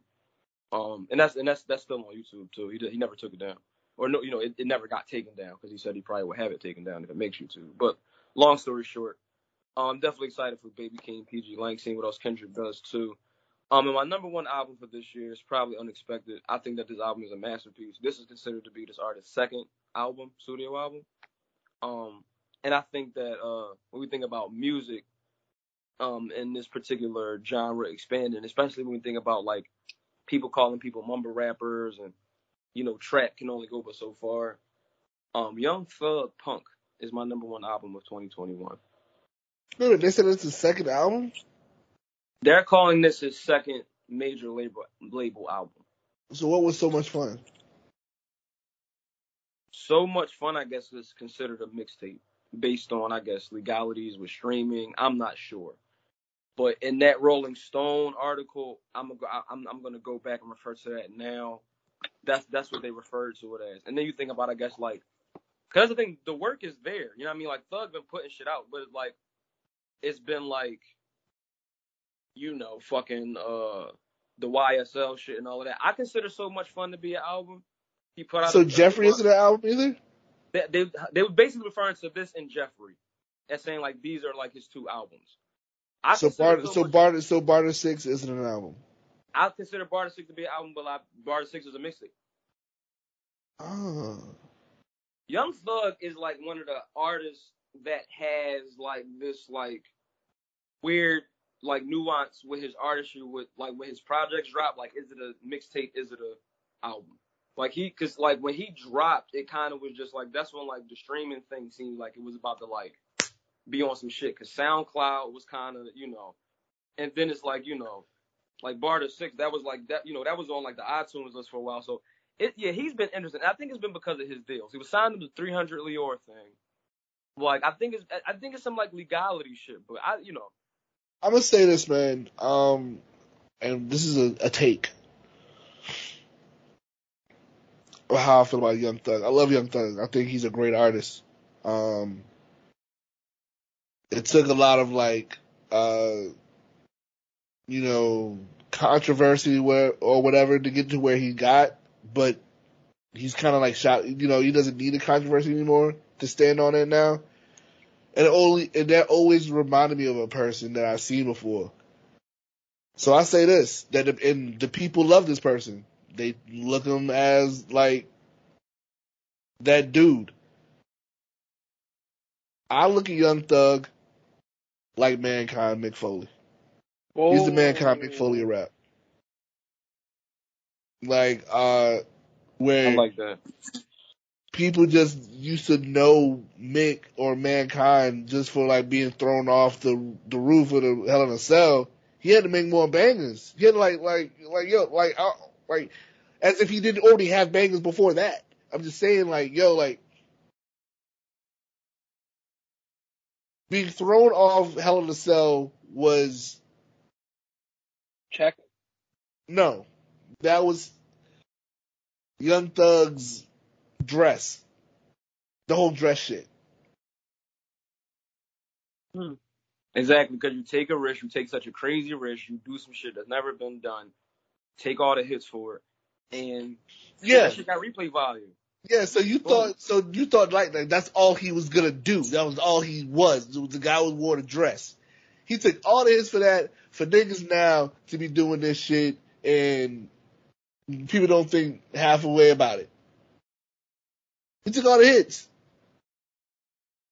And now look at, uh, you look at Young Thug now, like, I don't even see a grill sometimes in, in Young Thug mouth no more.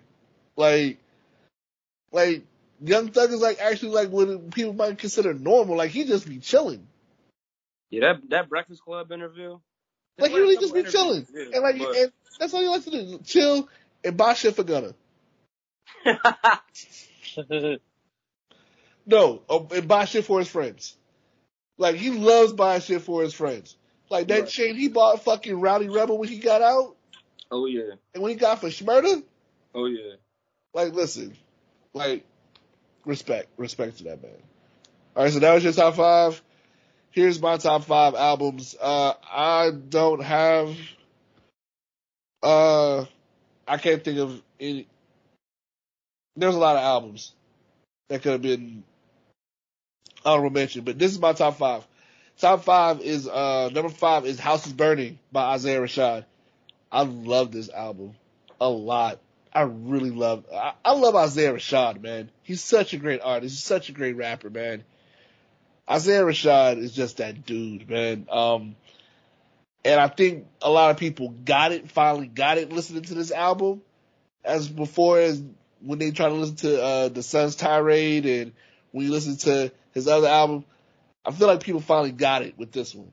Um, so yeah, he's my number five. Number four is J. Cole's Off Season it's just a stellar piece of work, man. It's, it's J. Cole, but it's just a stellar piece of work. Um, number three is Collection Agency from Curren$y. It's Curren$y and Harry Fraud, man. What, what you expect, what you want. Like, it's just, listen to Jermaine Dupri, man. Listen to that song. It's a great album. Uh, number two, um, it could be Flip Flop, but for me, is a great album. Number two is the fraud department, Jim Jones and Harry Fraud. Oh man. Just a great look. Listen, Jim Jones is at a great 2021, man, and I can't wait to see what he's gonna do for 2022. Just a great album, and my number one album is Tyler. Come when you get lost. Good. I just, I just love that album. I just love Call Me When You Get Lost, man. I love Call Me When You Get Lost, bro. That's just a, a stellar album. Like, they're gonna try to say this is a mixtape, but this is a great album. Um, for the first track on down, man. So yeah, that was my, uh, that's my list. House is burning off season, collection agency, fraud department. Call me if you call me if you get lost. Listen, man, how about so that so that Baudelaire on that Tyler album? Shout out the conductor and you know the Griselda and you know Gun for uh, cause you know that's Michael Irvin right on Fly God too. Yeah. Yeah, man, that beat is fucking crazy, man. Fly God too is crazy. Like Buff versus Wires. Oh my god, don't even. Then you got Bubba Chuck. You know what I mean? Name I mean, I love Michael Irvin. I love Jose Canseco. Like Stove God. Stove God. God, man. Just tell him everything is cat. But that's the thing, the mixtape thing, right? I wanted to touch on something real quick. I got you know because of the Gangsta Grillz thing. Yeah. And you know, kind of they had that thing on uh, side B where like basically side B basically became a uh, trapaholics. Uh huh. You know what I mean? I'm I'm I'm liking that. I'm liking the old mixtape tags. You know what I mean? Being heard on albums. That's that's how you preserve the culture, man it was good to hear drama. Oh, yeah. It's, it's, always good to hear drama drops. I mean, and it was so refreshing to hear him over Tyler. Yeah, I didn't. I didn't. Okay, when I heard him all over, well, when I heard the intro for um, well, you know, fuck next week, you know, for uh Hitler Seven, that was a kind of a cool intro for to hear drama on because I hadn't heard drama in a while, and that's one of my favorite intros of the past couple years. Fuck next week or whatever. But I, I they try. I, I don't know. it was just a good. Uh, it was just a good one. It was just good to hear drama over West Side, and you don't hear drama for a while. Then you finally hear him again over these beats, these type of beats, and you're just like, man. And plus, yo, I don't know why people aren't talking about What's Your Name a lot more. What's Your Name is a beautiful fucking song, and I did we say we did the Grammy nominations? Was What's Your Name nominated? Uh, yeah.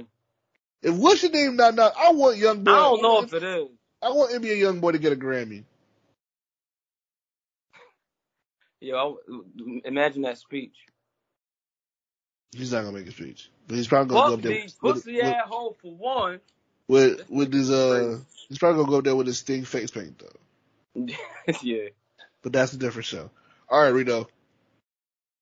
All right, so my honorable mention, it's not an album per se, it's probably a re-release, but uh the Metallica Blacklist, man, so many covers, Hmm. such a solid like it's considered a playlist slash album. It came out at a time where it actually came out the same night when uh SmackDown was in MSG. Y'all remember that night? Everybody was watching. And the crazy part, I was in the group chat talking about the album and SmackDown at the same time. So that's how much of a good al- album it was. My number five is uh Logic's Bobby Tarantino 3. Now, there's a difference you get when you have album logic and mixtape logic. This one truly felt like an album. It was one of my favorite projects from Logic in recent memories. Solid, solid, solid album. My next one was an album that I feel like not enough people talked about. Like the hype was there, but I feel like the old heads was feeling it and the old souls. But A Night with Silk Sonic. Solid album. It's one of my favorite albums. You got, you got Smoking Out the Window, 777, After Last Night, especially with Thundercat featuring on it. I mean, mm-hmm. Listen, people don't talk about Thundercat enough on Twitter. I'm, and I'm not liking it. Um, number three. They, they, yeah, go ahead. Mm, no, what were you gonna say about Thundercat?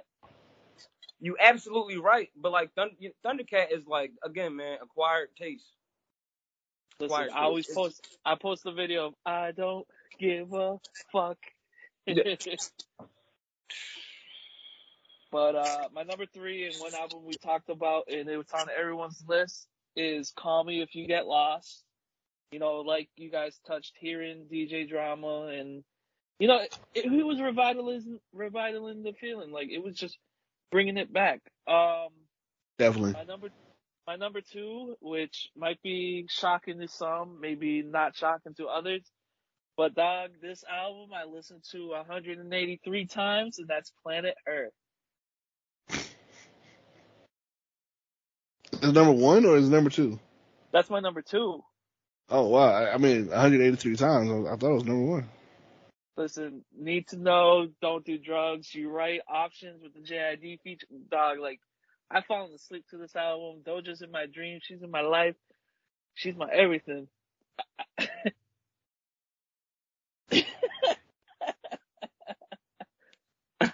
Okay. I love it. We got this is Uh, Just turned into a confessional. bro. She said I'm gonna drop a double album.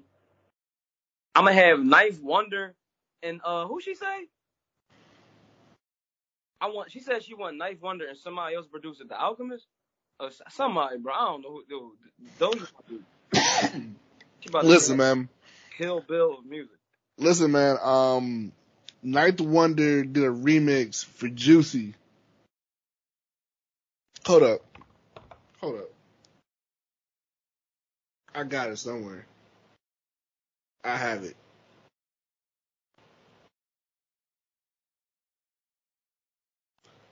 Where is it?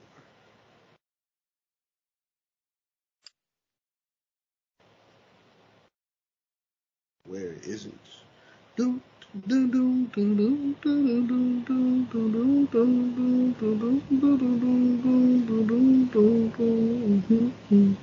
Fun fact. Fun fact. Fun fact. Fun fact. When I was in Rio, They don't fuck with a girl from Ipanema? time, I literally visited the bar. It was literally around the corner from the hotel I was in. I visited the bar that that song was written at. Oh, that's dope.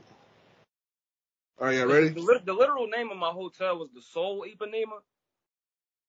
And yeah, like it's like that section of like East Rio is like, you know, on Copacabana Beach, they, you know what I mean? That's just like, that's like the, the Ipanema Inn or whatever. Right.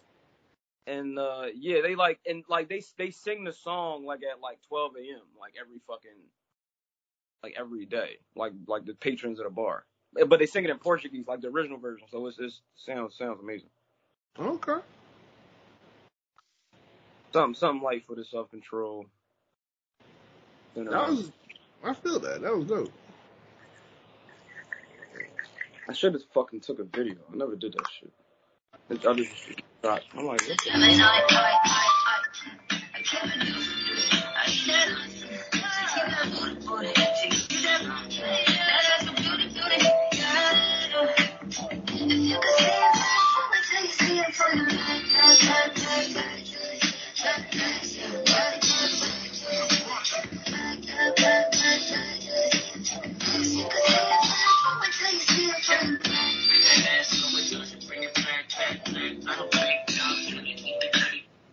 All right, that was uh what 9th Wonder did to Juicy, Oof, and I'm- he was and he was like, "Yo, Doja, holla at me for the remix," and they never dropped the remix. Like, listen, man, and where he was blending the Miss Fat Booty ass so fat that you can see it. Listen, that remix was I listened. I used to listen to that like just that the, the hook for like days because that shit was so raw. If she's really doing that with uh 9th Wonder, and I forgot who else she said. Yeah, I'm I'm with it. And my number one, which is no surprise to some, and we've talked about it on the pod, but House is Burning, Isaiah Rashad is my number one. You know, you got Rest in Peace Young on it, you got Lay With Ya, you got Claymore, True Story. Like, this is the best work I've heard from Isaiah Rashad since probably Cilvia Demo, honestly. Like, this was when I, I love Cilvia Demo. exactly like when I first heard that album, I was like, "What is this?" This, and it was just, you know, there was a time where when Kendrick was gone, you had to find someone else in TDE to listen to just just to give yourself that little bit of taste, you know. And then House of Burning dropped, Lay Man, Ya listen, is one of my favorite songs of 2021. bro, "Lay with You" is what actually, we use "Lay with You" as an intro song for one of the episodes. Um, yo, man, the first time I heard "Rest in Peace" Kevin Miller, I don't know what I was doing, but I just like it made me get up and I was like, "Yo, what is this?" I think it just ran out like, "Yo, what is like what is this?" And so I was like, yeah, um, some new dude from TDE. And I was like, where's this nigga from? And he's like from the West. He was, he was like, they're like, nah, he's from down south. And I was like, all right, now, if I die today, at least my legacy is straight. I'm the best you've never heard. I'm the cousin you relate. I need diamond teeth, even like it's 1998. Back when Percy was the king, back when Juvie was the great. Like, I was like, what the fuck? Boy, Bro, we, It you was written listen to Jeremiah. you listen to West Savannah with SZA. Listen, it was it was like a second coming of I don't Chris. put so many girls on West Savannah. Like it's not even it's not even funny. I don't put West like- Savannah on so many like. Come on, man. I don't. Yeah, but I'm I'm glad we all bonded over houses burning. I'm glad we all like we we have that on our list. Well, you you know what? You said Wet Savannah, right? West, West Savannah, the song he did with SZA off Cilvia Demo. Wait, you said Wet or West? West. After the Oh, okay. after after the um Nowcast song. Oh, okay. I, I was I was tripping You's a nasty boy. you, boy. You's a nasty boy, you know. You know, you nasty. Well, no, because wet, wet wet Savannah means wet blanket or wet comforter. You know, that's Listen, Spanish. look thought- behind you. Look behind you on that dresser. That's the nasty one right there, right? Just for you. Just, just right there. Second one. two times. Call, call me the Cody of the Nasty Award. I'm trying to go for three of them things. Goodness gracious, Reno. That man right there, boy. yeah, He man. had three of them things. Shout out Isaiah Rashad, man. So we on shows now? Okay, let's do it. Let's go, Rito. All right, my number five, which is no surprise to many, it was a show that was one of it was one of the best shows of 2021, and it was uh Squid Game. Squid Okay. Games was one of those shows where it was just like, yo, like solid show. It fucked with you. I can't wait to see what they do with the second one. The fourth one for my Marvel heads, and I'm gonna say an honorable mention as well with uh, Falcon Winter Soldier, just because they had so much story to tell. But uh Loki, that show fucked with my head. Okay. That was one of those. That was one of those shows when I watched it, I was just like, yo, they really doing this. We really getting that. Number three, uh, some people didn't like it. I liked it because it filled the void, and honestly, I thought it was gonna be like Atlanta, but it was actually its own thing, and you know, people have their choices and preferences on it. But Dave, Dave is my number three, Okay. and uh, you know, funny show. I don't know if number- Donald Glover will like that, but okay. No, I, I, listen, that won't be my show 2022. Um, and my number two, one show that I feel like not a lot of people on Twitter talk about. It was a show that it's an anthology series, but uh, the second season came out, I believe, in May. It's a good watch if you have an afternoon. Love, Death, and Robots. Okay. It is, it is one of those shows where it fucks with your head. It's akin to Black Mirror, but animated. It's solid show. And then my number one, I love the comic book it was based on. Um, I'm actually collecting the originals and getting the omnibus. But Invincible, I feel like everybody on Twitter fell in love with Invincible, and it was just one of those shows where there was a meme about it, there was a clip about it, and people still fuck with it. I can't wait till the second season. Seth Rogen's a producer on one of the shows as well as The Boys, and you know they they know what they're doing over there at Amazon. But Invincible is my number one show of 2021. I haven't seen an episode of Invincible. Oh, bro, you're in for a surprise.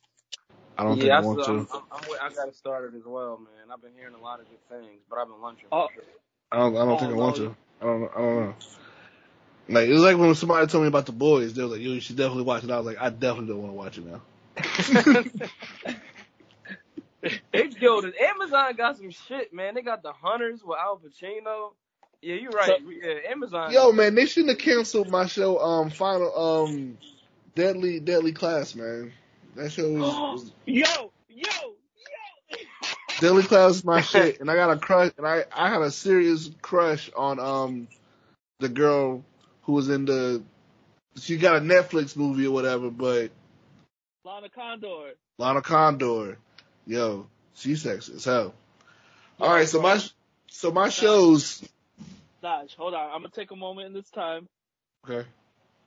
I fucking loved Deadly Class whenever it came on after Raw. Like, yo, you just became my new best friend, bro. Yeah, Deadly, yeah, Deadly Class is about that, yo. All right. Here's my shows. Top five shows. Number one, not number one. Number five for me. Um, I've talked about this show a lot. Um, we actually was talking about it last episode. Um, is written. The movie was it came out a long time ago. Came out a couple years ago. Um, stars decided to make it into a show. Um, Daveed Diggs and um, Rafael Casal are writers and uh, producers. Um, Rafael Casal is the showrunner. He also stars in the show as Miles. Um, it's a, I tell everybody, it's an excellent movie to watch. It's an excellent show to watch.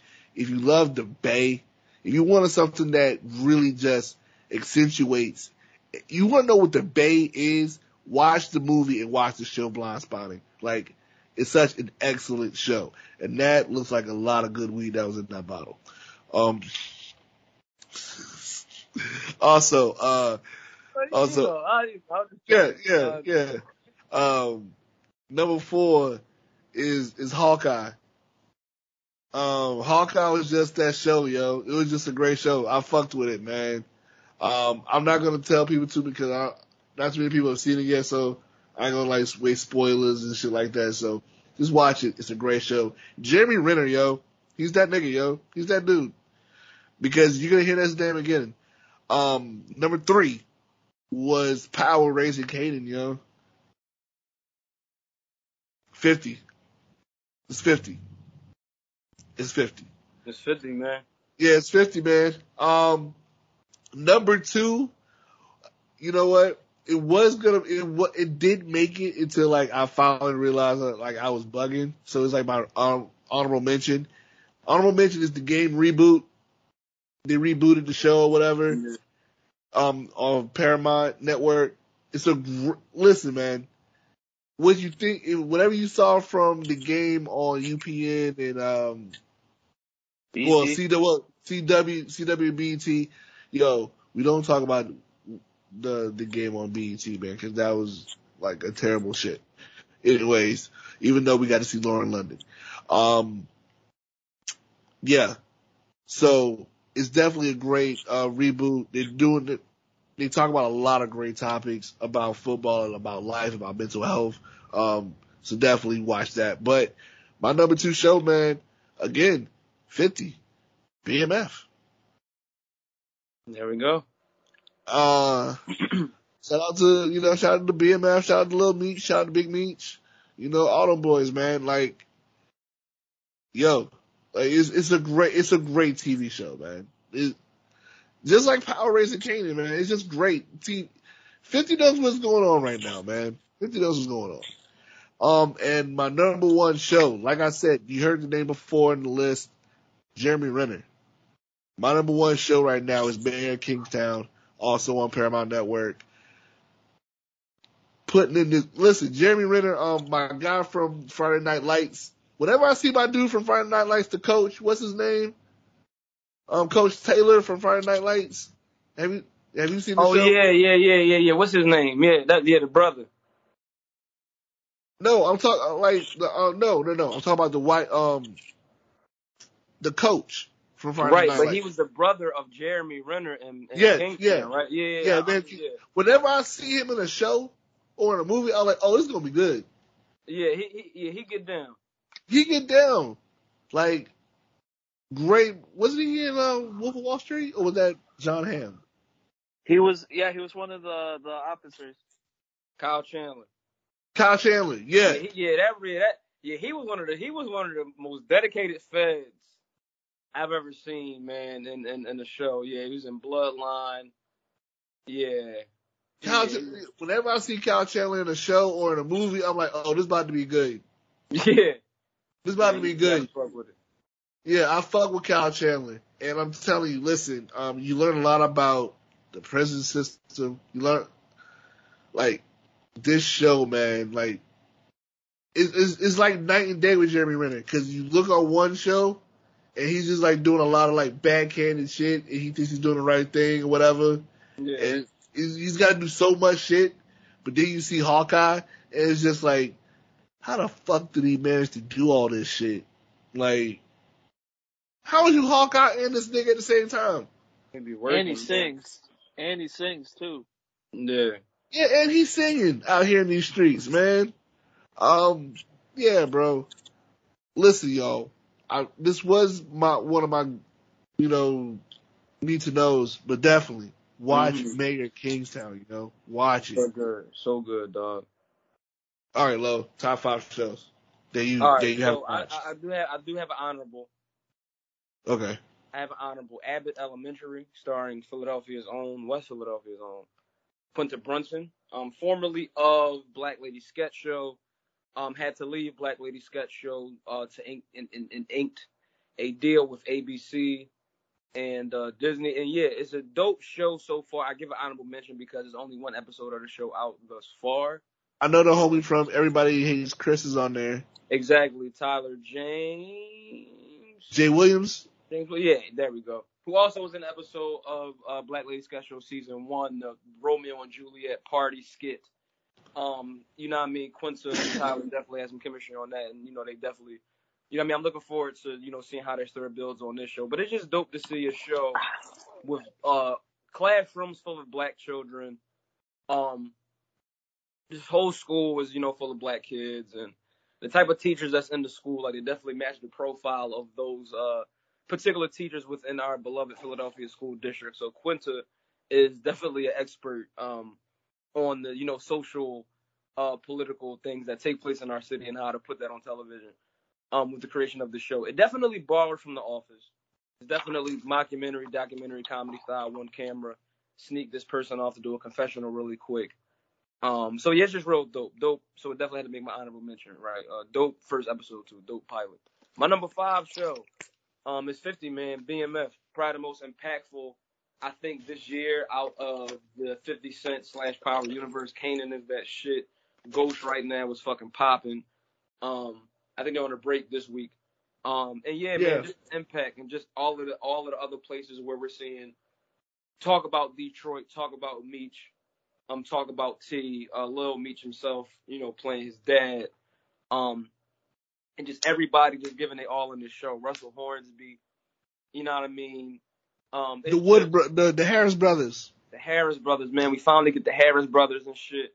I mean, I mean, shout out to 52, man. We finally got the Mary J and Method Man. You dig what I'm saying? In Ghost a couple weeks ago.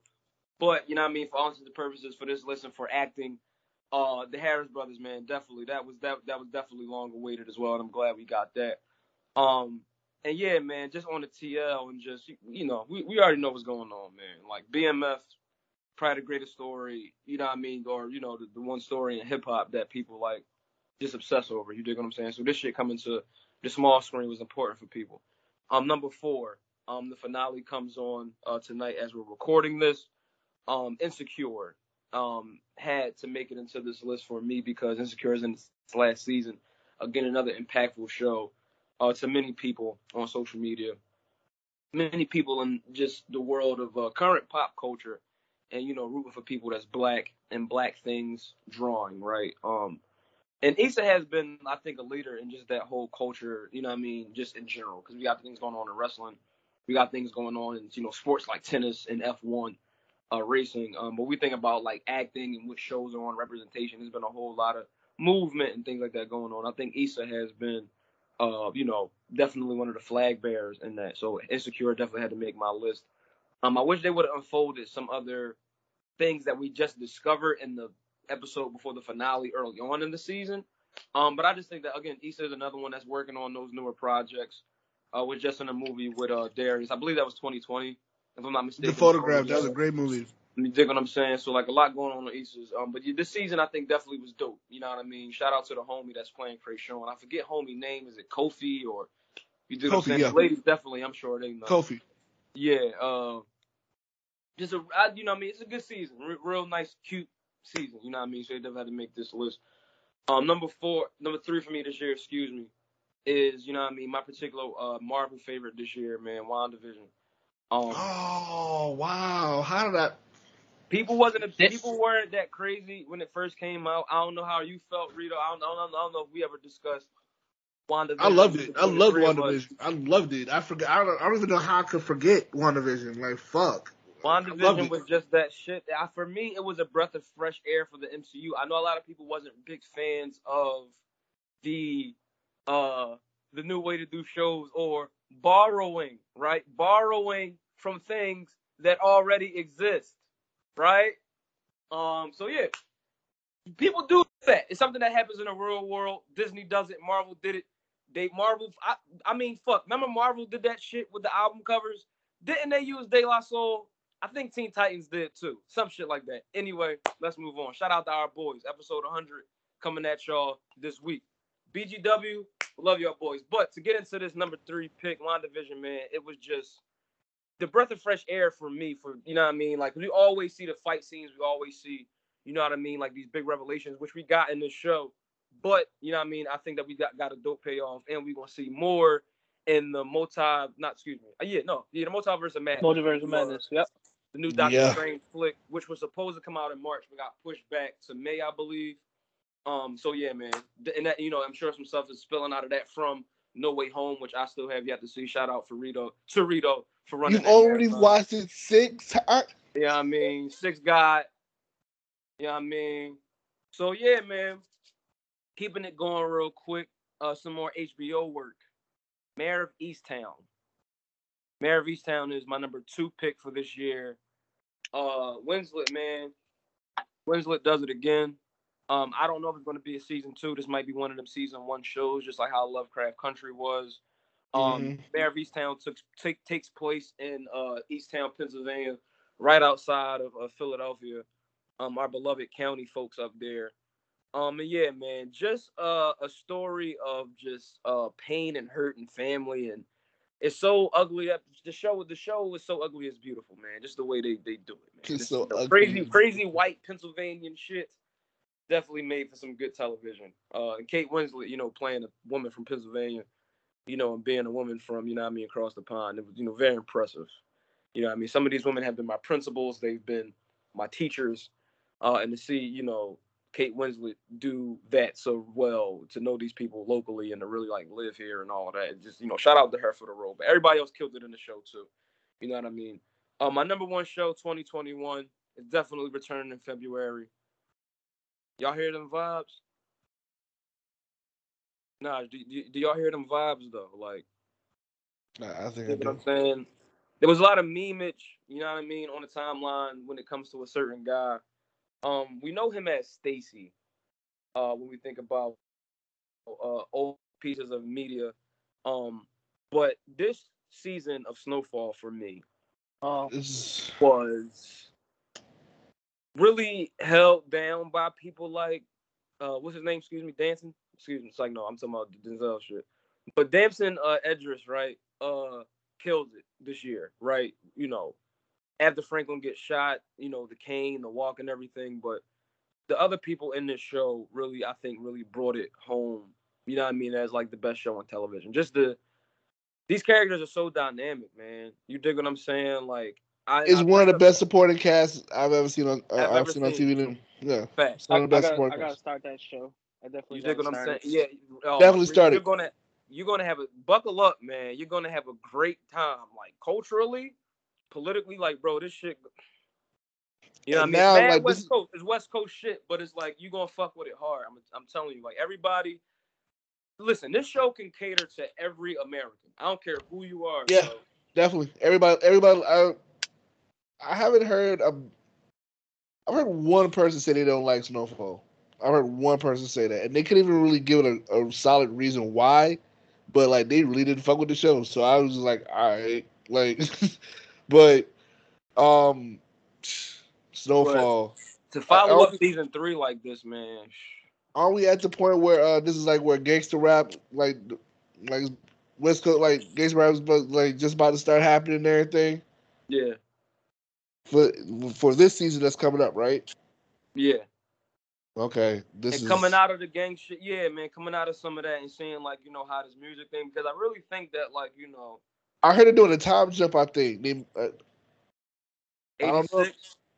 yeah, I heard they're doing a time joint, a time yeah, leap. I, I don't it's know where. like 86, yeah, man, and it's it's looking crazy, man. That trailer, you know what I mean? Like we might have to discuss that trailer next episode.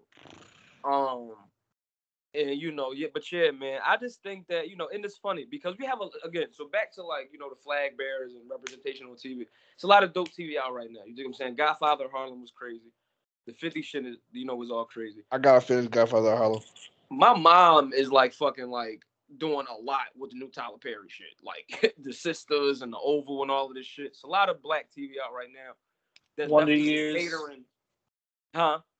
So Black Wonder Years. I will not watch Black the Black Wonder League. Years. I'm, Yeah, I'm I- I sorry. wanna- I'm sorry. As much as I love Don Cheadle and shit and Dule Hill, I fucks with them. I will never Hate watch. watch it. Nah, I just hate watch it, bro. I'm not gonna watch it. I'm not gonna watch it just because it's the Black Wonder Years, my nigga. Like nigga, It's Fred cheesy Savage, as shit, bro. nigga, I'm- Fred Savage, my nigga, It's cheesy, Fred Savage, bro. I'm, I'm so with you, but it's just like I'm curious. Danica like, McKellar.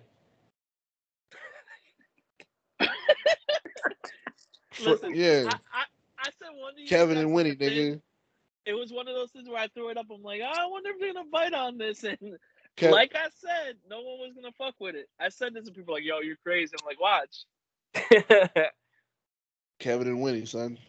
Like, they re- they re- they reverse living single in this shit. You know? Remember when Yeah, everyone man. said living single is friends? they reverse living. Single. Yo, okay, guys. Um, need to know. let's, let's, just- let's start. Don't don't do that. Don't do that, Rio. Hello to our first and last time listeners. So, uh, I need to know, which if you follow me on the TL, I was, you know, acting up. But It's a Wonderful Life was probably one of the greatest pieces of cinema I've seen in the last, like, Who decides to watch years. that drunk, yo? Did you watch that? You was watching that drunk, weren't you? Uh, hungover. So I Oh, hungover. Okay. So like I'm not gonna lie, when when Harry comes back and gives George the toast to the richest man in town, it got to me, bro. That's deep, bro. It was good. I, I loved it, and then it, it was just just you know no man no man is ever lonely if he has friends or whatever you know Clarence said. So that was my need to know. Okay. Um, I need to know. We talked about it earlier. Wilmer Valderrama gave us a, uh, you know, he shouted us out. Well, he didn't really shout us out, but he retweeted us, showed us some love. Um, my need to know this week is a show. It was unfairly canceled on a network that was unfairly canceled as well. Um, one of the greatest networks that could have been had they just, I don't know, man. I don't know what them niggas was doing over there. But um, they was fucking up. Robert Rodriguez fucked the bag up over there. But um, my need to know is from dusk till dawn, the series. This show is so like, listen, it's got Aztec, Mayan, fucking mythology and shit with vampires and snakes and fucking got the girl from Step Up Two in it. You got um homegirl from Baby from Baby Driver in it. You got like listen, man. You got Danny Trejo in it. Listen, this movie, not this movie, like, because honestly, I didn't even like the movie, even though I, I fucks with George Clooney, and but from dusk till dawn, the series, man, it's a great TV show. Definitely watch it. It was only three seasons. Um, it's on fucking Amazon Prime Video. You know, check it out. You know, um, I'm not buying that shit, so I got my little TV sites that like I beam to my TV, um, and watch it. But um, yeah, definitely watch From Dusk Till Dawn TV series. Great show.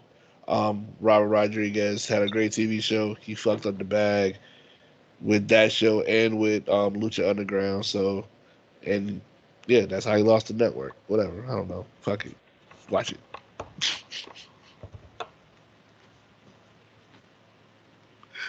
All right, Lo. Yeah, man. So my need to know for this week is an episode of Drink Champs. Y'all need to know about this Melyssa Ford and Monie Love interview. Um, Drink Champs is a show that usually doesn't cater.